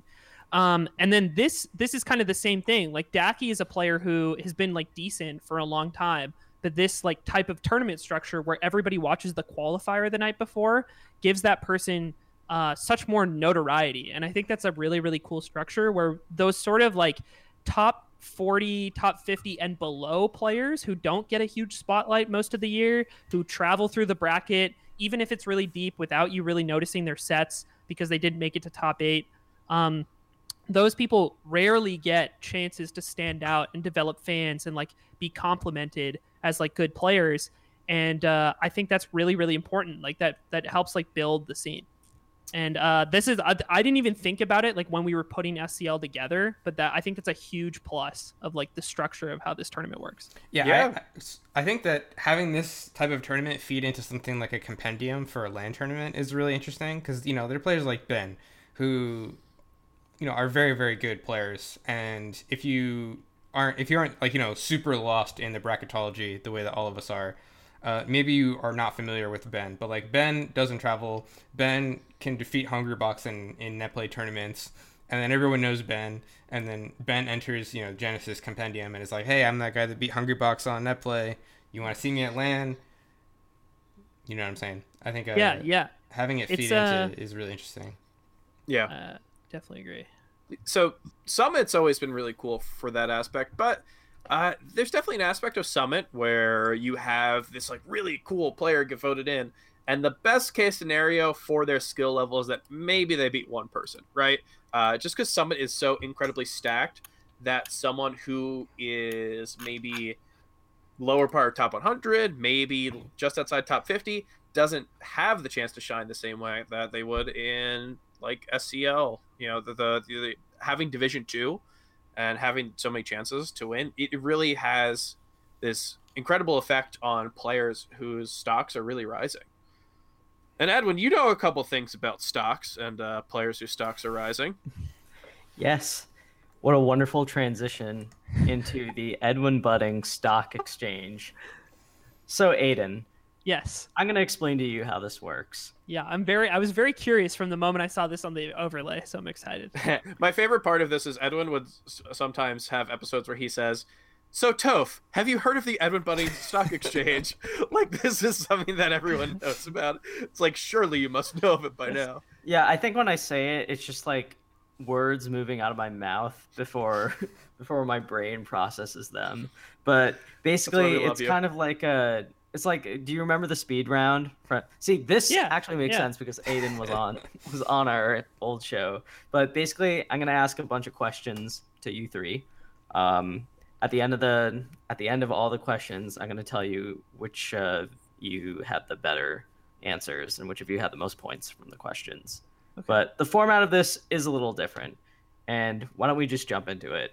So the first segment is called buy or sell. You know, it's pretty self-explanatory. I name you I name you a melee stock and you tell me whether you're buying or selling. hmm So, we're going to start off with the reigning and undefeated champion of the Edwin Budding Stock Exchange. Wait, tell me, Two times. are you buying or are you selling AMSA's performance at Smash Summit 11? Uh, you know what? I'm gonna buy it. I I think that the constant waning and waxing of Amsa is that like we're always like he can't possibly still do this, and he does it. Uh, so my brain is saying there's no way he would perform well at Summit, but considering I've said that like eight times in my life, and each time he does well, I'll buy. Why not?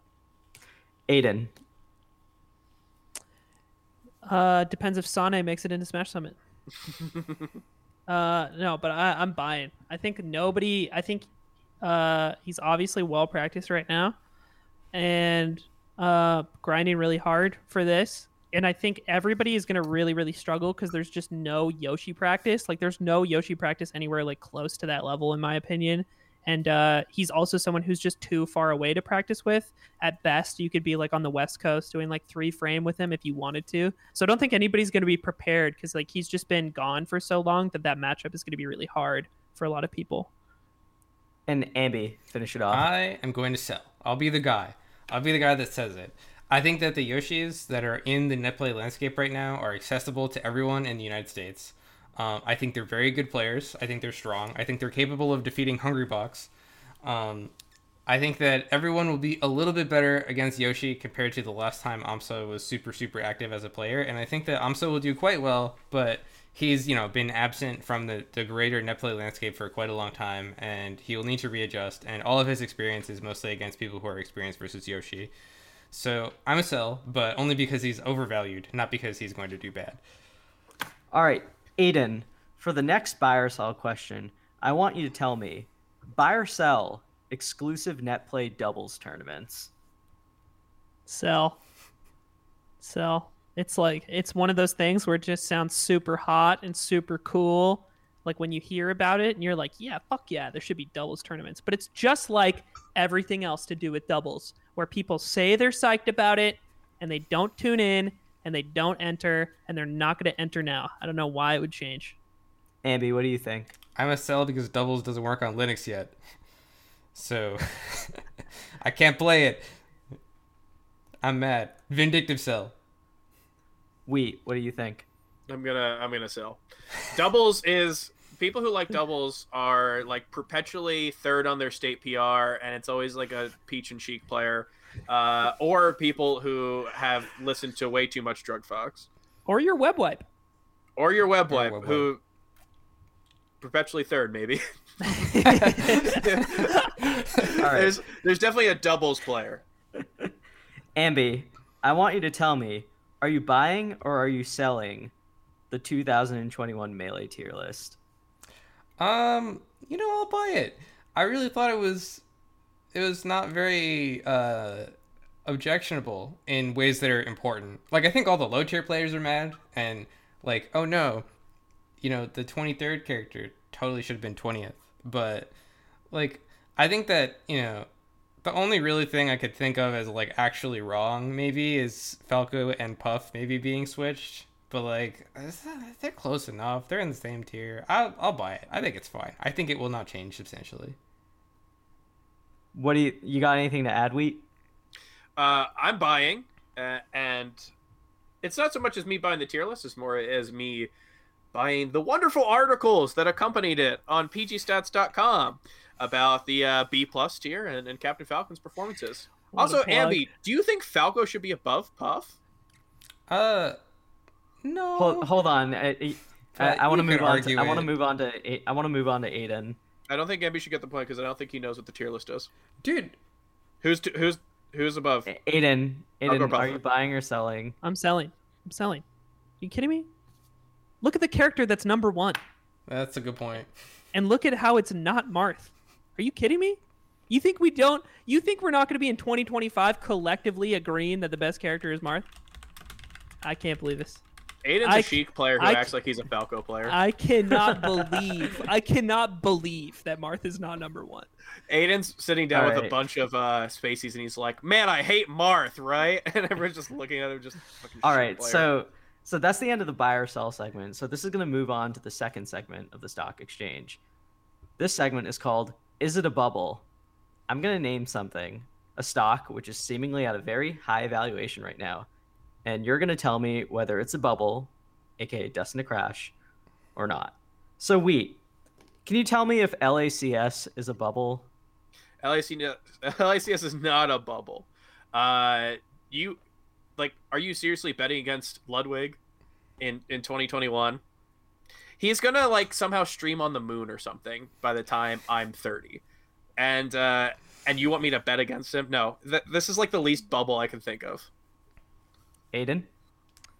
Uh, it's not a bubble. I have too close a view on the inside. I think it's it's definitely not a bubble. It's oh, the, I think that- dude, I think there's gonna be so much more. N- Ambi? Uh, I think it depends a lot on your definitions of bubble and your definitions of LACS. uh, like, What about the definition of is? like I don't know. I, I think like net play tournaments might be a little bit of a bubble, uh, but Ludwig is certainly not a bubble. And like, do you, you mean the entrance? Like maybe the entrant number goes down, but like like as Ludwig, Ludwig's gonna go up. I don't know, dude. I think it's uh. Uh, LACS has had static 64 players, except for the first one. oh, dude, I'm a fraud. Never mind. So so all of you all of you are answering no for the LACS not being a I'll go bubble. with no. Okay. Aiden, I want you to tell me is Plup Sheik versus Mango a bubble? Oh, this is hard. Shit. Wait, It's not a bubble. or- It's not a bubble. He's been doing it for too long. He's been doing it for Mm. too long. I think that's the thing. Is like in in a similar vein, like to what we, we what we've been discussing, is like he just ebbs and flows, and he's always able to like make it to the top. Like his skill ceiling is just so high, and I think Sheik in particular, like when there's no one else like as good as him, like pushing someone like Mango, albeit people are very close. I think we're in a good era for Sheik. Um, uh, I think it's just one of Mango's like weaker matchups, and I don't see Mango patching that up anytime soon. Ambi?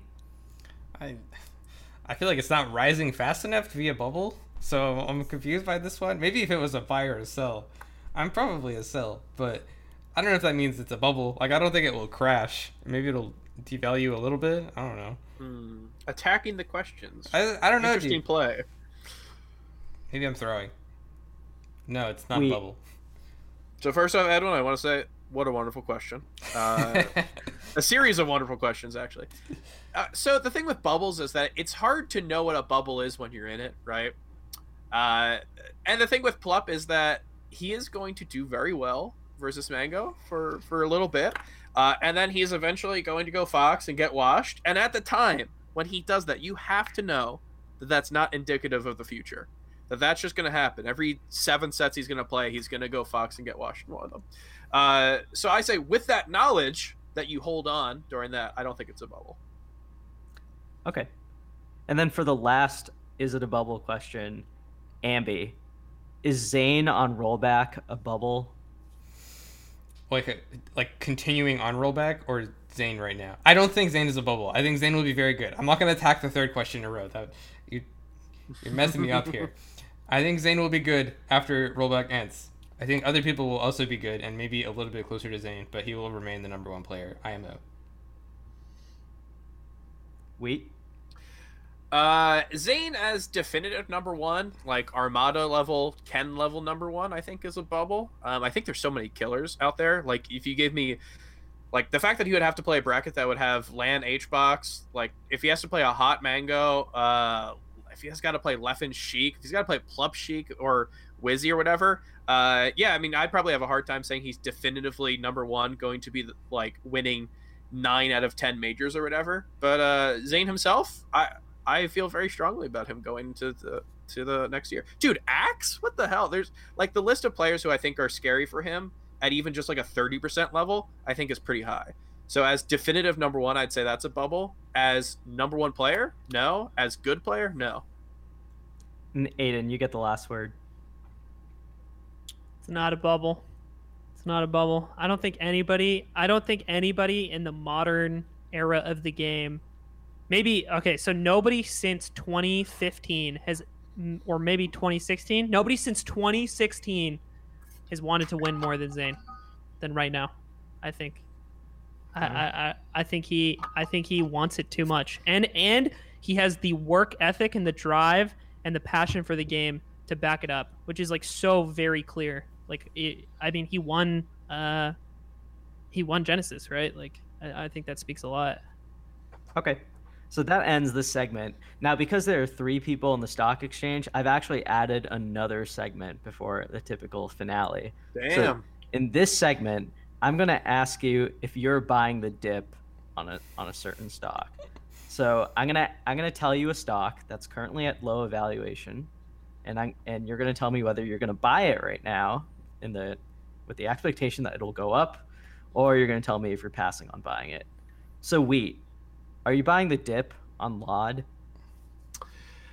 Uh oh, I'm gonna pass on this. Uh, no, I'll buy it. I'll buy and immediately sell because lloD will eventually get ninth or seventh at a huge major.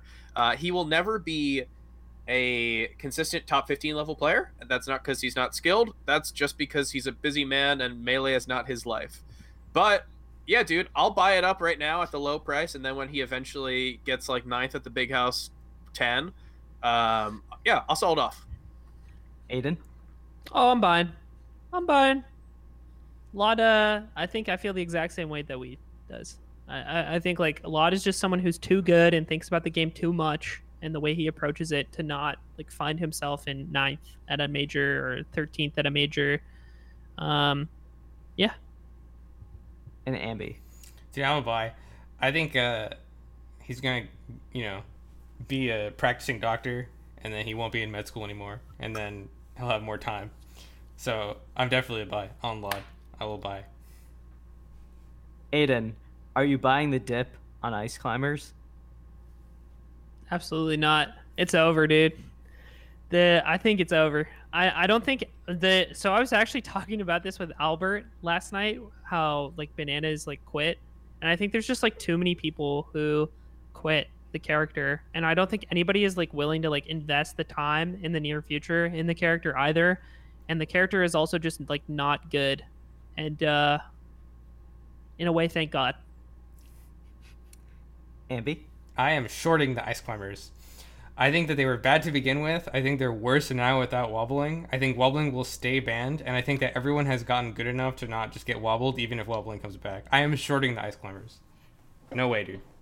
beautiful And Wheat, you get the last word. Uh, this is gonna be like my penny stock. I I'm buying this and then I'm selling for like ten percent uh will increase. People I think are gonna immediately forget how to play versus the ice climbers because they're like, what can this character even do? They can't wobble me. I can just do this. And then you know suddenly Slug grabs them and does like thirty percent or uh, something like that. Yeah, I think thirty percent. Thirty percent exactly. I don't think uh, you guys are wrong. I do think that the the days of ice climbers being in every top thirty or like being having three of them on every single PR, I think that's done. But uh, yeah, dude, they will be, they will ebb and flow like they always have, just not to the same extent. Uh, but the second I see that one ebb, I'm selling immediately.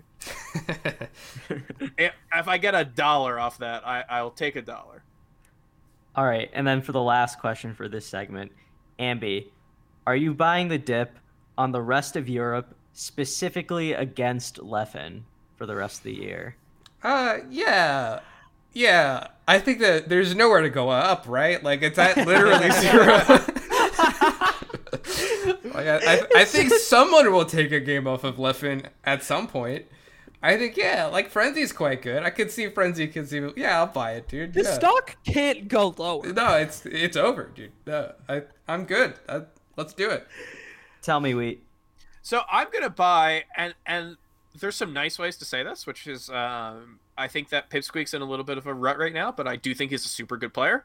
Uh, I think he can take a game off Leffen. I think Ice, dude. I think Prof. I think Frenzy. I think there's so many good players, and Trif, you know, top 20 player last year.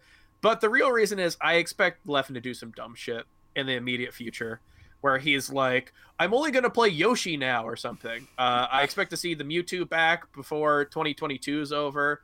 He's going to pull something dumb as a way of saying that Europe's actually not that good uh, and needs to play more. and he's gonna like blame them for the fact that he's going secondaries. And So Aiden? yes, I will buy. I'm not gonna buy, dude. I, I- I think there's no, there's just no, and I, I love them all.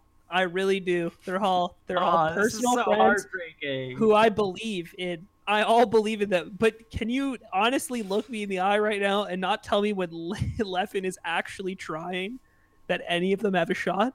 To be clear, Leffen would be doing this to everybody in North America except for like five people, in my opinion.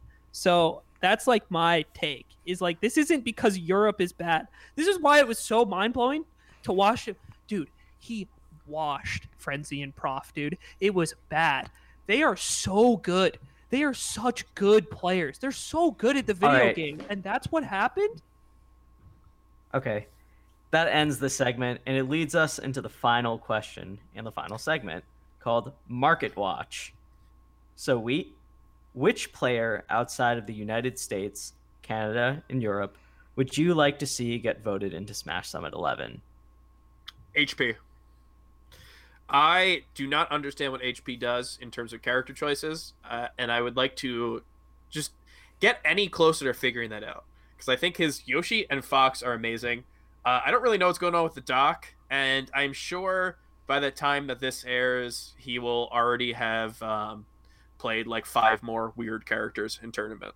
So I, I will say HP with honorable mention to uh, Guar- Guarski or whatever. Guarski. Oh. Uh, Aiden? Sora. Of course. Sora, I think like he's just so he's so good and he cares so much and he's so driven. I think he's someone who he's probably the only player outside of I think he's the only player that does not live in NA or EU who could be top 50 right now. Except for Spud who already did it, you know. Or or I guess Japan like Amsa, I forgot about Amsa. But I think he's like the only player who hasn't like already reached the top 100 that could like has has the ability to do it at the moment. All right. And Ambi, you get the last Dude, word. I can't believe we gave an honorable mention. I was gonna say Głosowski. I, I just want to know. I guess if I if I have to pick one, I'll pick Lag. Lag is a good second for me because I think Lag would be very funny to see on LAN. Because Lag on LAN. Um, but Głosowski, I think, is so interesting because like I just feel like it, there's no way it's actually true that he's a good player. Um, like like it's so odd. Like I just see him like on the ledge, and like Mewtwo can do like an aerial interrupt from the ledge, and uh, and like get off the ledge, and like he'll just do like roll or get up attack or neutral get up, and be right every single time. And I don't understand it. I need to know. I need to know if this will transfer to LAN because like I is he just the best player in the world? I don't understand. Uh, cause you just look at him and I'm like, dude, he's playing Mewtwo. He's playing Mewtwo like I would play Mewtwo, but winning. Uh, I I don't understand. I so I want Gostowski just because I think it would be very interesting to see. But Keep in mind, Ambi's actual answer is lag. yeah, you can give you consider it lag because Wheat stole my answer. But All right. All right, thanks guys for playing. The final tally is in and with a score of 5-4-1, Ambisinister is the champion of the Edwin Budding mm-hmm. Stock Exchange. I didn't deserve to win that. I'm sorry, uh, Gostowski, if you if you're listening. Yeah, that dude, came out were- way. You were getting mentioned- facts wrong. You were uh, saying that the questions were bad. No, dude, I didn't deserve to win that. I definitely. We- it You wanna definitely give came your out way second- more Do you want to give Aiden- your minute of time? Aiden, Aiden only had one point, unfortunately. all but right, his, all right. You don't need his to. answers uh, were good, but I'm Ambi, right, but I'm right, and I'll live by that. My trust in myself. Ambi, you get your minute. Talk about whatever you want. Okay. Can I get 30 seconds? I have a burning question. Yeah, you could. Uh, so I will begin by saying that I'm okay with taking only 30 seconds, and I will I will issue my official apology to Wasowski with my 30 seconds because I definitely think that that came out way more aggressive than it than it was in my head.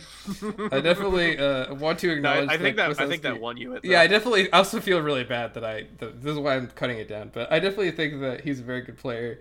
I think that he confuses me greatly, and I was confused when I was given the answer. So I'm sorry, Gostowski. I'm sorry, Wheat, for stealing your point at the very end. This is no no. You didn't steal anything. I'm stealing 30 seconds from you. Go it. Hi, Aiden. Hello. Are you looking at my screen? Are you looking at my camera? Can you see this right here? This hat? Not the Bernie Yeah. hat. This one? Yeah. Yes. Um, did I do this? I DM'd you and I said I need a Slippi Dad hat, and there you I had no response from you. And then like two months later, I see a Slippi Dad hat on the uh, Summit 10 compendium. Was this going to happen regardless, or can I take credit for this? Regardless. Sorry. Okay, well, I think that um, I must say, I I'm was a little an integral part of this. I'm a little surprised you picked HP and not like Shape, the, the Uh, actual number one in the Uh, region. Chape? Yeah, I mean, Dude, he's, his he's, tag is not shape. No, Uh, he, he no no no. no, I, I thought it was Chape. No, I thought it was Chape, but he he like No. literally told me he pronounced No, it like. dude, this is like when you have uh, like a kid in your high school whose name you can't pronounce, and they're just like, just call me this, just call me Sam instead. Like, it's just making it easier. Uh, he himself said everyone says Chape, so he just accepts Chape, and he tells people to call them Chape, but it's Chape. I said Chape for the longest time, and he said, "Okay, whatever." I- I'm surprised you didn't also- pick him. Also, uh, I as Aiden mentioned, um, whoever Sora, uh, I forgot that Shunsuke would have been a great answer, but Shinsuke would be a great answer. I think Shinsuke is so sick, dude. yeah. I'm so I'm so biased. I'll say it. I think he's so. Biased And I mean. Zoma? it's, it's Zoma? Zoma. Hey, speaking of Uh, speaking of, too. Just oh, listen, Shinsuke. The, the way. I view Shinsuke is like he, he's like from my scene, right? It's like I sh- I played Shinsuke at like one of my first tournaments, so that's why I have I have the bias. Is like I just want to plug because I think he's really good. and yet you picked Sora. Yeah, that's because Sora's No, better. I, I do think that the, the the question's kind of leading uh you to believe that it's like a tough one because you have to select from this group of players that is not traditionally seen as really good. Um, but I, I mean, I think those players are great. Uh, like Japan, I think uh, Australia has some good players. South America and Central America, I think, have some really incredible players. So he tried to trick us. He tried to turn us all against each other. But, Did you uh, guys it just see Made us love the scene more. see that thread about Excel Zero recently on Twitter? I can't remember who posted it. No, it was but a- I- it was a- you've piqued my interest. It was a reminder. Somebody was playing uh, Excel Zero on NetPlay, and uh, it made me remember. Holy shit, Puerto Rico! It's still really good. Probably they just haven't Yeah, they have attended a- anything in a fucking eon. Hmm all of Central America in, in general is like way better than like I think a lot of people uh, know. Very underrated think- region. I'm a Yeah, I no thi- bias. I think that I think that region is nasty. Yeah, I, I think if we ever see them on like uh, North American land events, I, I definitely think that they'll take some names because all those players, like whenever they would come, they like there would never be a like Central American invasion of a major. Uh, but but every now and then you you know you would see XL Zero or like Gliscor or whatever, and and they would always do well. So I'm, I'm down. I'm down. Yeah, even like. Duff and Stiff, like those those two are hella good also. and obviously, I mean, th- this goes without saying, but I, I think J Cam is like, I, I'm actually kind of stunned we haven't seen J Cam versus Eddie Mexico because Yeah. like I, I think Eddie is the one that has the results and like more uh more like proof against the Yeah, rest. I the mean- field, but I think J Cam is like around that same level. Panama and uh, like Baja California. uh, He's from like Tijuana, right, Eddie? Yeah, they're far. Yeah, I think so. They're It's not. They're really not close. but but yeah, sure. We'll we'll make it happen. We'll uh we'll create some beef between the two of them or something. We'll get it going on. Um, yeah. So, so speaking of international talent, we we talked about it earlier. We mentioned it earlier, but there was an absolute stomping at uh, Poilon Coliseum. And uh, this is, you know, this is something that we've seen. This has been ramped up for a little bit. Uh, the people who placed in the top 16 of Poilon Arena back in uh, what November, something like that. Uh, so they took those top 16 players. A couple of them couldn't attend, so they, they took some players who placed well at Regen online, and they had this like really cool invitational for European players. And obviously, we talked about the biggest thing was the quote unquote return of Leffen. Um, which, like, dude, how many returns of Leffen have we seen at this point? So many. It's like return from playing Dragon Ball FighterZ or return from playing Ultimate, uh, or return from this, return from, uh, like the. I mean, the real return was like return from not being allowed to enter North American events Yeah, uh, or American events. But like, dude, every time he he does his little return, what an emphatic way of doing it. And and this was probably the the biggest way of doing it that he's done yet. What, what was it? Thirty three and zero in games. yeah. Jesus 33-0. Christ. I think, uh, yeah, he just showed what he's still capable of. Like when he's like trying and he's on the controller, he's practiced the most, and when he's when he really, really wants to win, you know, Leffen can still be that guy. And I think he he still has like the drive and the motivation to like be that number one player. And I think it's in also preparation and recognition that like hopefully he will be at Summit in you know just a month and a half. Uh, you know, travel restrictions and workarounds and things like that. We got to work through that um, unfortunately. But hopefully, there's a way. Um, we're actually in the middle of like resolving that process. Um, but I think with that in mind, and this return to NA, and like, you know, a, kind of a year of like being pushed to the side and like forgotten about to an extent uh, in the discussion of like who's a top player. I, I think he had a lot to prove at this event. And uh, it was really, really nice to see him perform the way he did. Because frankly, like after seeing that and just the way he's like bodying players who are of a very, very high caliber, I think he's, you know, I think he's like top three. So Yeah, I mean, I, I don't think there's really that much to say about it, right? Like Leffen is just clearly like a level above the entire field, uh, like a level above a level above the entire field, uh, which I think is you know very wild. Like, we had Pipsqueak on the show a little bit ago, and he was very adamant that you know uh, Europe is the best it's ever been ever relative to the. I don't think he's wrong either. Yeah, no, I, yeah, I think, he's, correct. super right. I think I've watched these guys play whenever they hold a big tournament, and I'm I'm always super impressed. I think that, you know, I really do think it will transfer when they travel to to you know North America for LAN events when that is a thing that can happen. Um, Leffen's just too good. He's uh, Yeah. very very excited to see Leffen play again. I just like I don't know. he he is a work of art when he's when, like uh, Aiden. You mentioned it on Twitter, and you are right. I, I've said this before, so I feel like you're copying me, even though I never said it to you. Uh, when Leffen is playing the best he's ever when when Leffen is playing at his peak, that is melee at its peak for me.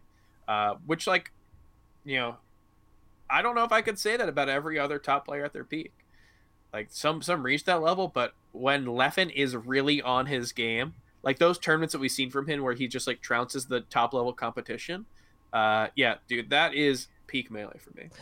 I think when you think about the tournaments, like his biggest accomplishments, they're usually him taking a tournament over somebody and it's not close. Like Mhm. it's it's this these tournaments where he bodies someone really hard even though that's the best player in the world. I think something to think about is like how many times has Armada been four stocked ever? Ever. And I think it's twice and like both times it was Leffen. Or like when Leffen won SmashCon uh in 2019, think about how he won that tournament. He yeah, ruined HBox. he ruined him. It was it was terrible. And um, I think that's just like Leffen at the peak of the game, right? Or Evo too. Like thinking about Evo, it's like Armada was literally on the greatest losers run of all time. If he beat Leffen to win that tournament, that is the best losers run that's ever happened, hundred percent. And uh, Leffen stopped it. Leffen just stopped him in his tracks, and I think that's kind of the theme with him is like when he's playing at his best, I, I don't think anybody can beat him. Yeah. Um, it's like- just a question of like getting to that best and like the, the his consistent ability to get there because I think he does have like shaky, like shakier results compared to like the other people who have been like top four for a long time. Um, but it's like those those mountaintops. Like for me, my personal favorite tournament run and the best tournament run ever is I think his return to NA at GOML because he he came back and he beat everybody and Mhm. he won and it was like shit man he still got it Yeah, I mean, like I think almost every single time he's won a tournament, we have to like redefine what his best moment is. Because I remember HTC Throwdown, I felt like he was whooping everyone's ass, and then that what? tournament The, so sick the next year it's GOML, which I felt like he whooped everyone's ass, and then you know he gets Evo in 2018, and then 2019 for SmashCon felt even more like like a, of a beatdown. Uh, I think you're so totally right. He is one of those players where maybe his 80% is not at the level of like Armada. I think Armada's specialty was that his like B game, B plus game was so incredibly strong. Uh, where I, I'm not sure if we see that from Leffen. But yeah, I mean, like if you put every player playing at their absolute best versus Leffen, I think that that's scary. So I, I completely agree. I mean, this begs the question, right? You know, we talked about how good is Plup. How good is Leffen? R2 Delu articulated it to me very well one time, and it was after he won Evo, and he broke down the way Leffen plays the game versus the way Armada plays the game, and he was talking about how when you hit or you miss a shine, your ability to like move out of it, like how quickly you can move out of it, changes, right? Okay, I believe that's the case. Am I am I I fucking mean, making this up? Yeah, but Yeah, yeah. There's hit lag. So uh, I I don't know why I was second guessing myself. I, I was. It's been it's been three years now since this conversation happened, and he was explaining how like Leffen, what Leffen will do is like depending on whether or not the shine hits, Leffen will uh go for the optimized follow up out of the situation no matter what, so that he gets the quickest or the best option out of that micro situation, and it's harder to do it than what Armada does, which is go for the same timing no matter what, but make sure he can hit it exactly right every time. And you can sort of apply that situation down to the way that Armada and Leffen like play in every situation. Like Leffen always wants to go for the best thing all the time, and Armada just wants to go for the thing that works most of the time. And Armada's playstyle was like really, really efficient in that regard. Like Armada was like the most consistent player of all time, right? And um, and Leffen by by playing that way and striving for that level of perfection, I think that's why we see him like why he is so good and like why his best performances are these like mountains above everybody else is uh is a, his approach is is chasing perfection to a very like true extent. And not in like a like a goofy or in an un- unorthodox way like maybe mango who it's just like how is he doing it? Like it's when i watch leffen it's like yes that's like that's how you play the game perfectly. That's how you do it. You know, it's Uh, kind of funny that you mentioned this because um, I've heard a bunch of different perspectives, and I think that there's like a nuance to this that's worth pointing out. Whereas I think that um, saying it's perfection, I think, is perhaps a misnomer uh, because I think that uh, there's very frequently like little situations where Leffen does not do the quote unquote best thing. Uh, what I think Leffen does better than a lot of the other players uh, that were like, you know, in, in comparable talks to Leffen, uh, at least as far as Fox goes, is Leffen really just does the thing that's the highest value. And I think that he has this like, you know, he's willing to do the up smashes. Like this is like one thing that's easy to point out, right? Where it's like the up smash might not be like the optimal thing to do, but like he has a high probability of hitting it when he wants to go for it, and he'll go for it. Um, and I think that you know you can compare him to someone like Hax, who I think is more directly trying to go for the quote unquote optimal thing in every single situation, and it's not reasonable. I don't think. Uh, and Leffen, I think, is this interesting like this this interesting like balance between like uh, mechanical mastery and also high value, like chasing the high value situations as much as possible.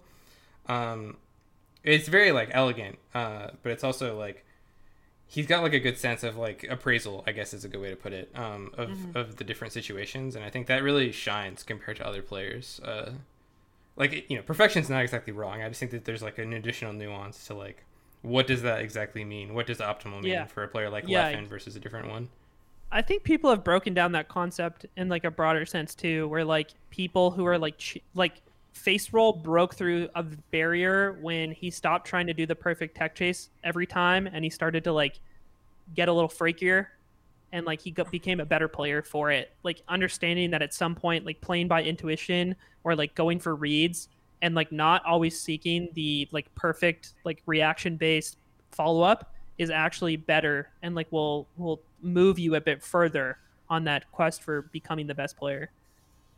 Yeah, I'll say I think uh, I, I I mentioned this in the Melee Stats podcast uh, Discord, but I think Leffen's career, like looking through his results, it's a really interesting but also kind of unfortunate like pattern that uh, that you notice with him, where like every time it looks like he's dominating the field or very close to being number one again, either like another singular obstacle like within the competitive landscape pops up that like like a player who he can't beat or he's slumping against or just something that has nothing or that's like out of the game pops up and stops his ability to remain in competitive like peak playing shape and he slumps for a bit.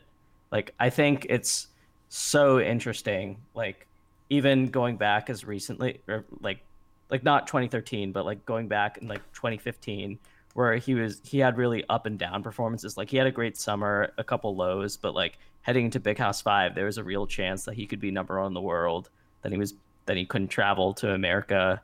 Then Yeah. like 2016 he had GOML, but he wasn't able to like he couldn't compete seriously for a while. Then he kind of slumped through 2017 yeah he has a really big like return to form at evo in 20 in 2018 where he looks great and by all means it looks like he's gonna he, he's gonna be the best player in the world but he kind of runs into the Hungrybox buzzsaw for a little bit like you remember that period where um, actually I, I think he struggled with Hungrybox a little before he won evo but like Mhm. d- do you see what i'm saying like there's there's yeah, always yeah, absolutely. and it feels like COVID is kind of like the most ridiculous version of an out of game obstacle that is stopping us from seeing Leffen like really showcase what we know he's capable of against a field. And this is just kind of like an unfortunate but a definitely noticeable recurring pattern in his career. Yeah, it, I think it is really unfortunate. I think he truly is unlucky in that sense, and I do think like th- that's one of the big things that would have changed kind of the narrative of melee and like some other players' legacies is like imagine the Visa stuff never happens and he wins Big House, and he's the best player in 2015. Like he's number But- one for that year. But again, I- just want to make sure that I, I get this point in there also. I think that like right now is the like there's there's also moments where Leffen like he really looks like he's ready to take number one in the world because of what we talked about his peaks.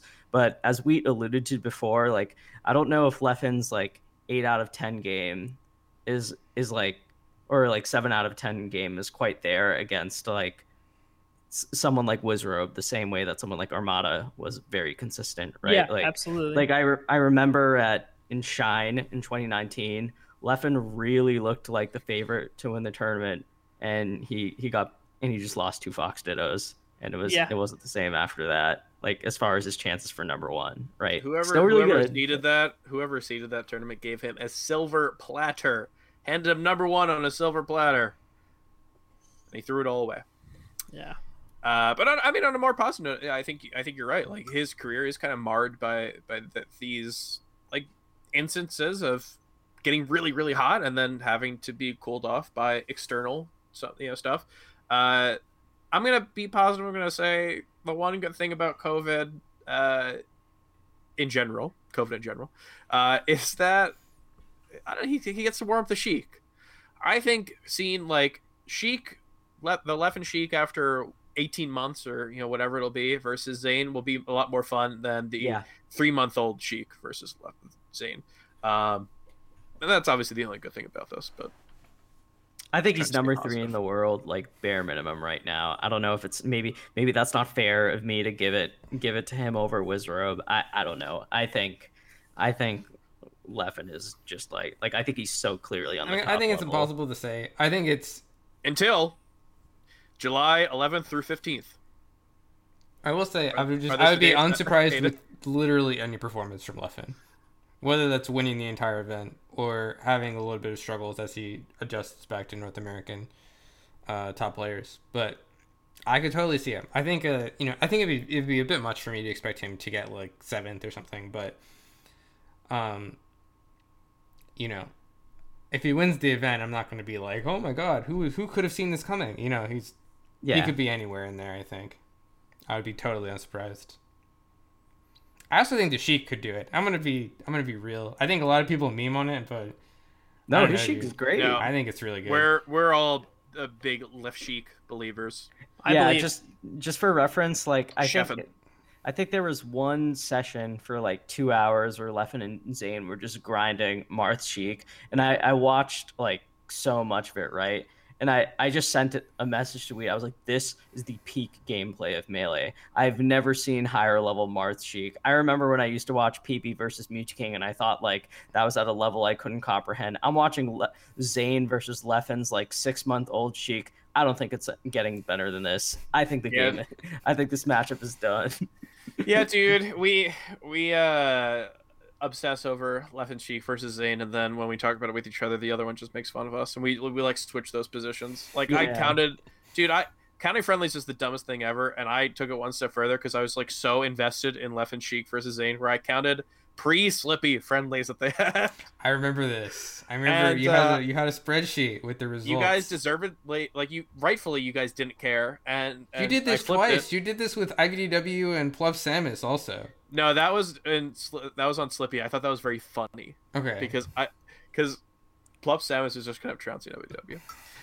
um, but how about this? Uh, you know, Aiden has been such a nice guy to to lend us so much time. We actually had some amazing questions for him. Uh, Aiden, I don't know how much time you have left. We're gonna try to get you out soon, but we have some good. some questions from the Patreon that I think would uh would be really cool to hear your thoughts on.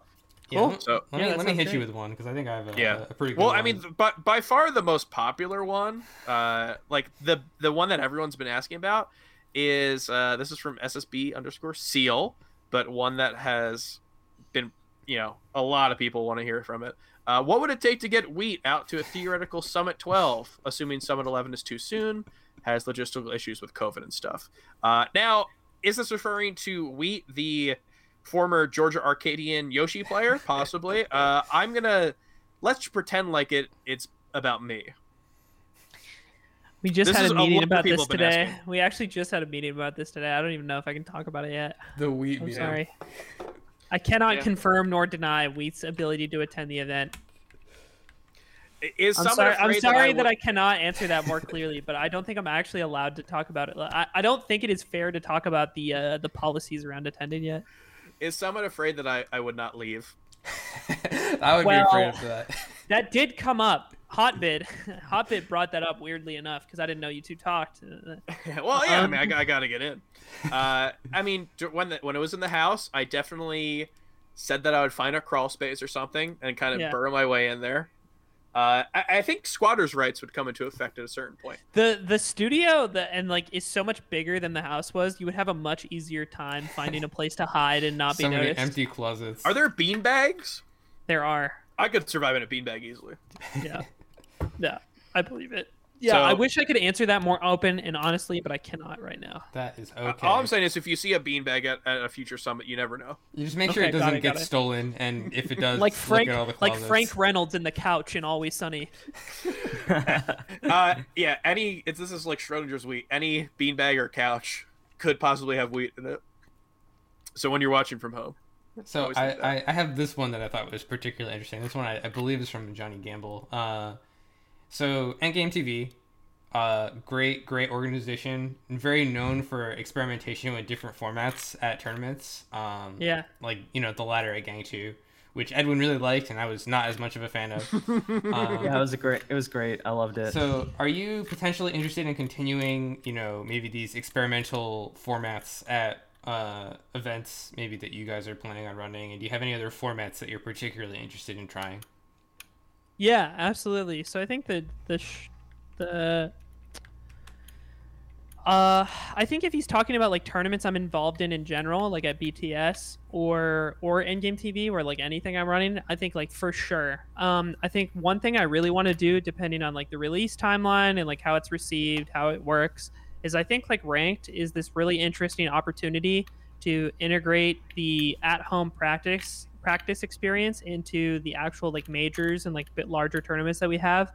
I think like the best um, the best format or like the format I'm really really pumped out to test is uh, attaching like Slippi ranks to like Smash GG accounts and then like breaking people into like divisions or like ladders for people to like do the waterfall format that 64 does but based off of your rank that you practice at home and then you go into the pool of players that you know you practiced for for months before the tournament hopefully providing you with a pool of people that are more similar to your skill level but if you perform really well that weekend you still have the chance to like com- climb to the divisions above if you're if you are like outperforming your rank as it was um, so that's like the thing I'm like most excited to try. I think like what I would really like to see is that developed to if it if it works well and like people receive it well is for that to be like uh, broadly applied across regions. So like regions, I think like weeklies are gonna have a really tough time in the future. Like I think that's just the reality of like the state of the game, and uh, we as like regions should try to like cycle towards a system where we're like leaning on like more important tournaments that are less common, like monthlies or maybe like bi-monthlies and then those like use people's like rank or like ways they practice at home as like evidence of like how they fit into that tournament and then build tournaments out of that like practice structure um, and then for people that don't play Slippi, because there will always be those people that don't really want to play online and practice in different ways. I mean, you'll just have to like seed them like how you always have, right? We're not going to put fucking Lord in the bronze pool because he like hasn't played Slippi for a season or something. I realize that Lord plays on online all the time, but like he's just like an example that popped into my head. So obviously, like when people are like, "But what about what about this?" It's like, yeah, we'll fucking find a way to make it work. Stop being like a stop being an idiot about it. Um, uh, so I think that's probably the thing like that's most like most worth trying. I think in the meantime, like ranked aside, um, the l- redemption ladder that we did at Don't Park, to be clear, that we did at Don't Park because there was more than one day for the tournament, is the ideal scenario. So I do not think that format works at one day tournaments. I think trying it at Gang and saving Mr. Lombardi was sort of like and Emerald City. We tried it at three tournaments was kind of proof of that. It's like there's too many ways to abuse it. There's too many problems with it, and I do not think that is a good format for one day tournaments. I think it is the perfect format right now in terms of like ease of implementation and like quality of life for tournament entrance and ease of scheduling to implement at your majors that are like two plus days long. I think it is perfect for that stuff. And I think more tournaments for Ultimate and Melee should be doing that format because it may increases the value of your tournament for your attendees by so much while costing you very little in TOing resources to put together other than like getting enough setups together to like make it happen. Um, so those are kind of the things that come to mind. Um, and uh, you know whether or not those things will continue under the Endgame TV brand, I think like I need to figure out in the near future. I think EGTV is in a weird spot where like we as like the leadership of that company are just kind of in you know we started in college when we had a lot of free time and our full-time jobs weren't doing the same thing uh, I think that's part of like what makes it so hard for me is like it's really hard for me to like work on like events for like fucking seven, you know, for a seven hour day and then like eat dinner and like oh I guess I'm gonna work on more events. Uh, and I'm just it's not as yeah it's not as easy as it was. Aiden, uh, self-flagellate has a question. Um, who wins the five v five crew battle between Europe and Canada? Uh, that's actually pretty hard, right? What's who is that? So that's like n0ne, Sunsei, Moky. Uh, who say Elliot. Right Elliot's now? watching. Just say Elliot. Who's fourth in Ontario right now? Probably is it Ryan? Ryan? Nah, is it Ryan? I think it's Maybe, Zuppy. And, I think it's Zuppy and Jamron for four and yeah, five. I don't know how good Darian is anymore. Too. No, wait, it would be Quaff. It would be Quaff and it would be, and then it would probably be like Jamron or Mateo, uh, or like fucking Ryan. I don't know. Canada's crew is pretty I'm, I'm good. I'm sorry, Elliot. Elliot, I tried. Um, Zuppy, Zuppy, maybe. I don't know, man. I feel like there's a lot of people that can test that fifth spot. uh, in my mind. And then Europe is like Leffen, uh, Trip. Pipsqueak, Trif, Pip. Prof, Frenzy. Frenzy? Like, Jeez. oh, Sechi, Sechi. I mean, this is the problem. I think like both regions have people who haven't taken like competing online very seriously. I think, I actually think both of these regions are really hard to pick five people from. yeah, I think there's like think, a lot of people that are conceivably three through five in both regions, so it's a tough question. like what happens if Prisson is playing? Prisson could be on that crew. Um, I think Europe takes it. I think Europe. If Leffen's playing well, I think it's Leffen. Leffen takes out a lot of uh, Canada's gusto, but it's close. It's definitely very close. It's probably the closest. It's it's maybe the closest it's ever been in a lot of ways. All right, here's a good follow up. So, Armada's on the Europe crew, no warm up. How many stocks does he take? Four. Four. Four. Wow. Wow. Dude, I think he takes like 10. I gotta be honest. this is this is like the type of thing that Edwin and I DM about every like three months, and, and uh, I'm a, I, I was a huge Armada fanboy, which I became a Leffen fanboy without really knowing it. Um, I don't think Edwin was ever a Armada fanboy, but yeah, we, we just kind of like jerk him off, even though he hasn't played in however. We many haven't done that in a while though. Like It's it- coming up. I'll, I'm we'll prob- actually, we'll dude. I'm the soon. opposite. I'm actually the opposite. I've like, I've like, I've said it, said it for so long. I've like That reveled Melbourne in- hotel room, dude. That or apartment. That Melbourne apartment. Exactly. It, it changed everything. I, I have reveled in the idea of PP getting 65th at the first tournament he comes back to. Oh, I think that's so funny. Dude, it's like that's, every... so, that's so awful. No, it's not about him personally, right? It's like I don't want him to fail as an individual. I have no like personal relationship with him, but I just want the fucking Reddit kids to sh- just just shut just shut up. Just shut up, dude. Of course, he's been gone for 5 years, dude. He's not going to be that good. And then when he gets 65th, it's like, yeah, let's see you PPMD Kreygasm now, dude. He got 65th. That's what. Oh, it makes me so mad. I fucking PPMD Kreygasm is the dumbest meme the community's ever had. Maybe we've had a lot of dumb memes. no, over I. I, This is this is an angle I was not expecting. it's not. Yeah, I didn't So I- expect it. this is the and I feel the same way about Armada. It's like it's like I think like the way people like uh, like I think the game is like I, although I've um, Armada has a way easier and like more likely path to like being top five if you were to come back. Let me make that clear. It's like I think if Armada tried and practiced, I think Armada would be a top player in like no time again. Um, but I think it's like this idea, this like reverence as a lot of time passes, especially when you can so clearly see people like leveling up in the scene. It's like dude, PP like stopped competing fucking six years ago. He's not gonna be. He's not gonna save melee, bro. Why don't you fucking c- calm down? Why don't you fucking like f- attend to local? Like get a reality check. I, yeah, I don't know. The last time PP uh, played a singles set in tournament was under the Obama administration. Holy Think, think, think about that That's, for a such second. a, that's actually such a nuts way to date date him. He's like he didn't play one set during the Trump administration. Holy Dude, what? shit! What? What a just a crazy way. Seal said. Seal said in chat just now, PP is the modern Isaiah, and that is hundred percent true. Every bit Damn. of it. I think it's like eighty percent true.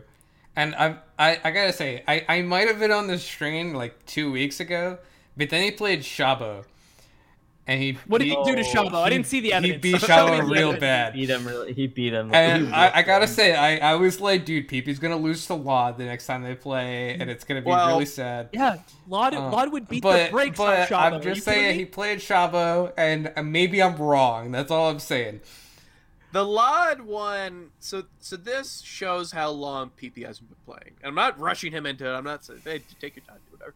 Uh, but it when Melee Stats first started, it was probably like early 2017, and I was like, dude, PP is gonna lose to lloD, and this is supposed to be this like weird statement that I can credit. Like, no, it can't be. Uh, and then as you know, the world has turned on its axis and time has passed on uh that has just become more and more believable to right now i would favor lloD i think that if i, think it's said funny lloD would because beat pp lloD- I think lloD would be is like still PP that it's the same. You know It's what I'm just- giving nine to one on? Nine to one? lloD over PP. Telling you that. I'll take nine to one for lloD over PP, dude. Nine, nine to one. I'll take nine to one. I don't PP, think it's dude. nine to one. Maybe seven PP three. Marth? PP Marth? But PP Marth or PP Falco? I was thinking Marth. I think it, I, I think his Falco would do better right now. Yeah, I, think it's I've, Falco uh, does better. it, among me, Ambi, and uh, Wheat, I'm the one who like I, I still watch all his stuff. I yeah I dude s- i get we we get DMs and he's like, PP JV3 Artie. it's like No, I, right, I don't do it cool. about Artie. I don't do it about Artie anymore. He's he's beaten up on Artie too many times. The best part, the best part about not believing in PP and thinking that he will fail is that if he wins, I'm also happy. I don't care because PP has won and he, oh, this is incredible for the game. What an incredible storyline. He's personally going to be so happy. It's so cool. I just fucking hate the kids that type PPMD Kreygasm, dude. I fucking hate them. This Well, is such I- a I think hilarious hill scene- for you to be dying on, yeah, dude. I, I think the scene is just like It's I- just the- like the- imploding, is- thinking of people using an emote on Twitch, dude. Yeah, I think that the, I mean this is the beauty of the scene, right? Like regardless of who's there or like who isn't, like the scene just moves on and we find we find cool things to we find other cool things to get hyped about or other cool things to follow or or we play the game ourselves, right? Like it's not Yeah, exactly. You know what I was thinking about literally this week? I was enjoying, not enjoying, enjoying is the wrong word. I was indulging, indulging in the idea of Mango quitting and where we would be. And I thought to myself, if for the first time in a long time, I thought that Mango quitting right now would be okay. It would be okay for the hmm. game. I don't know if the hmm. game could take it in hmm. 2016. Imagine Mango quits in 2016, Mango quits in 2017. The game's in a bad spot. And I actually think this we're is the first well. time in a very long time where if Mango quits the game, I think Melee lives and can still thrive because of like the interesting amount of like top level play and personalities that exist in the game. I'm not saying I want Mango to quit, by the way. I'm remarking that the community is in a very positive space at the moment where I think like for for the first time in fucking forever that that level of hit to the competitive scene could be sustained.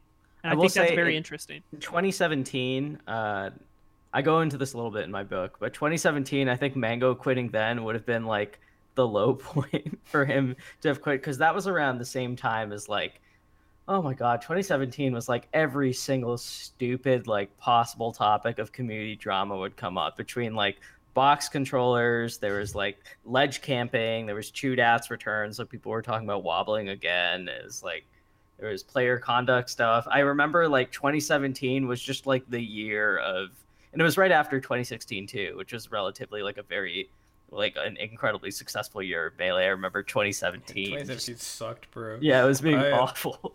I did not have a good time. I was unemployed. It was terrible. You I a had- tournament capped off 2016? What wonderful tournament capped off that year?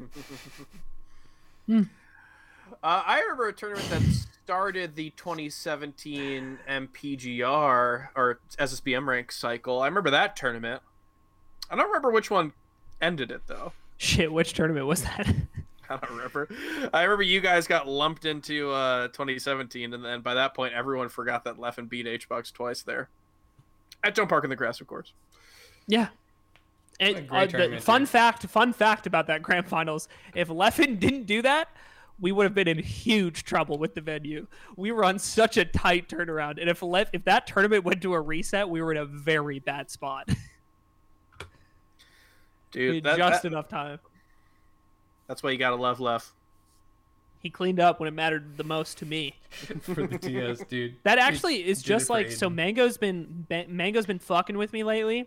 He kept saying he was gonna drop out because it was on Mother's Day, and I like called his bluff. Right? I was like, "Yeah, dude, just campaign." He's like, "Well, what if I don't campaign?"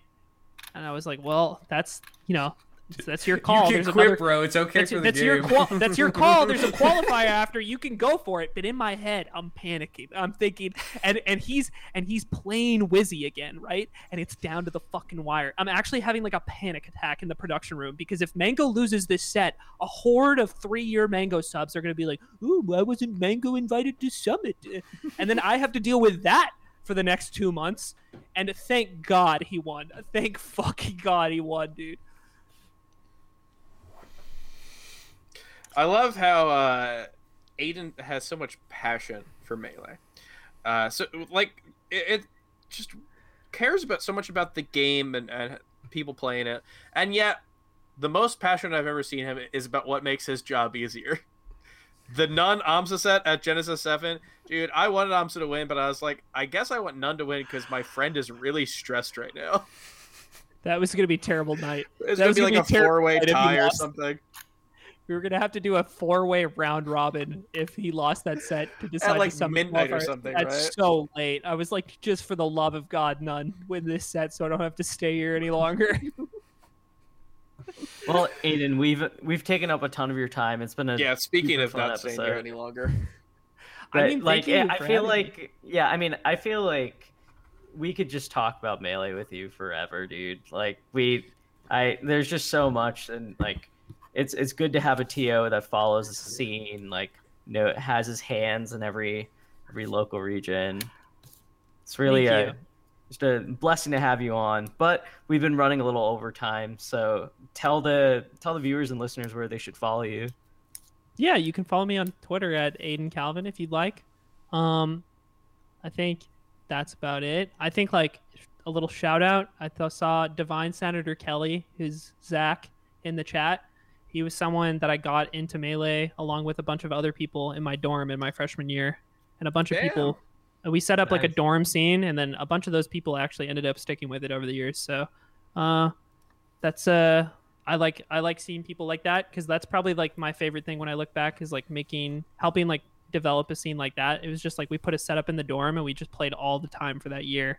And like we had like a PR of like 10, you know, 10, 20 people in that dorm who got into it. And then, you know, Zach's one of the people that still plays Melee now because of. I think that community that we had.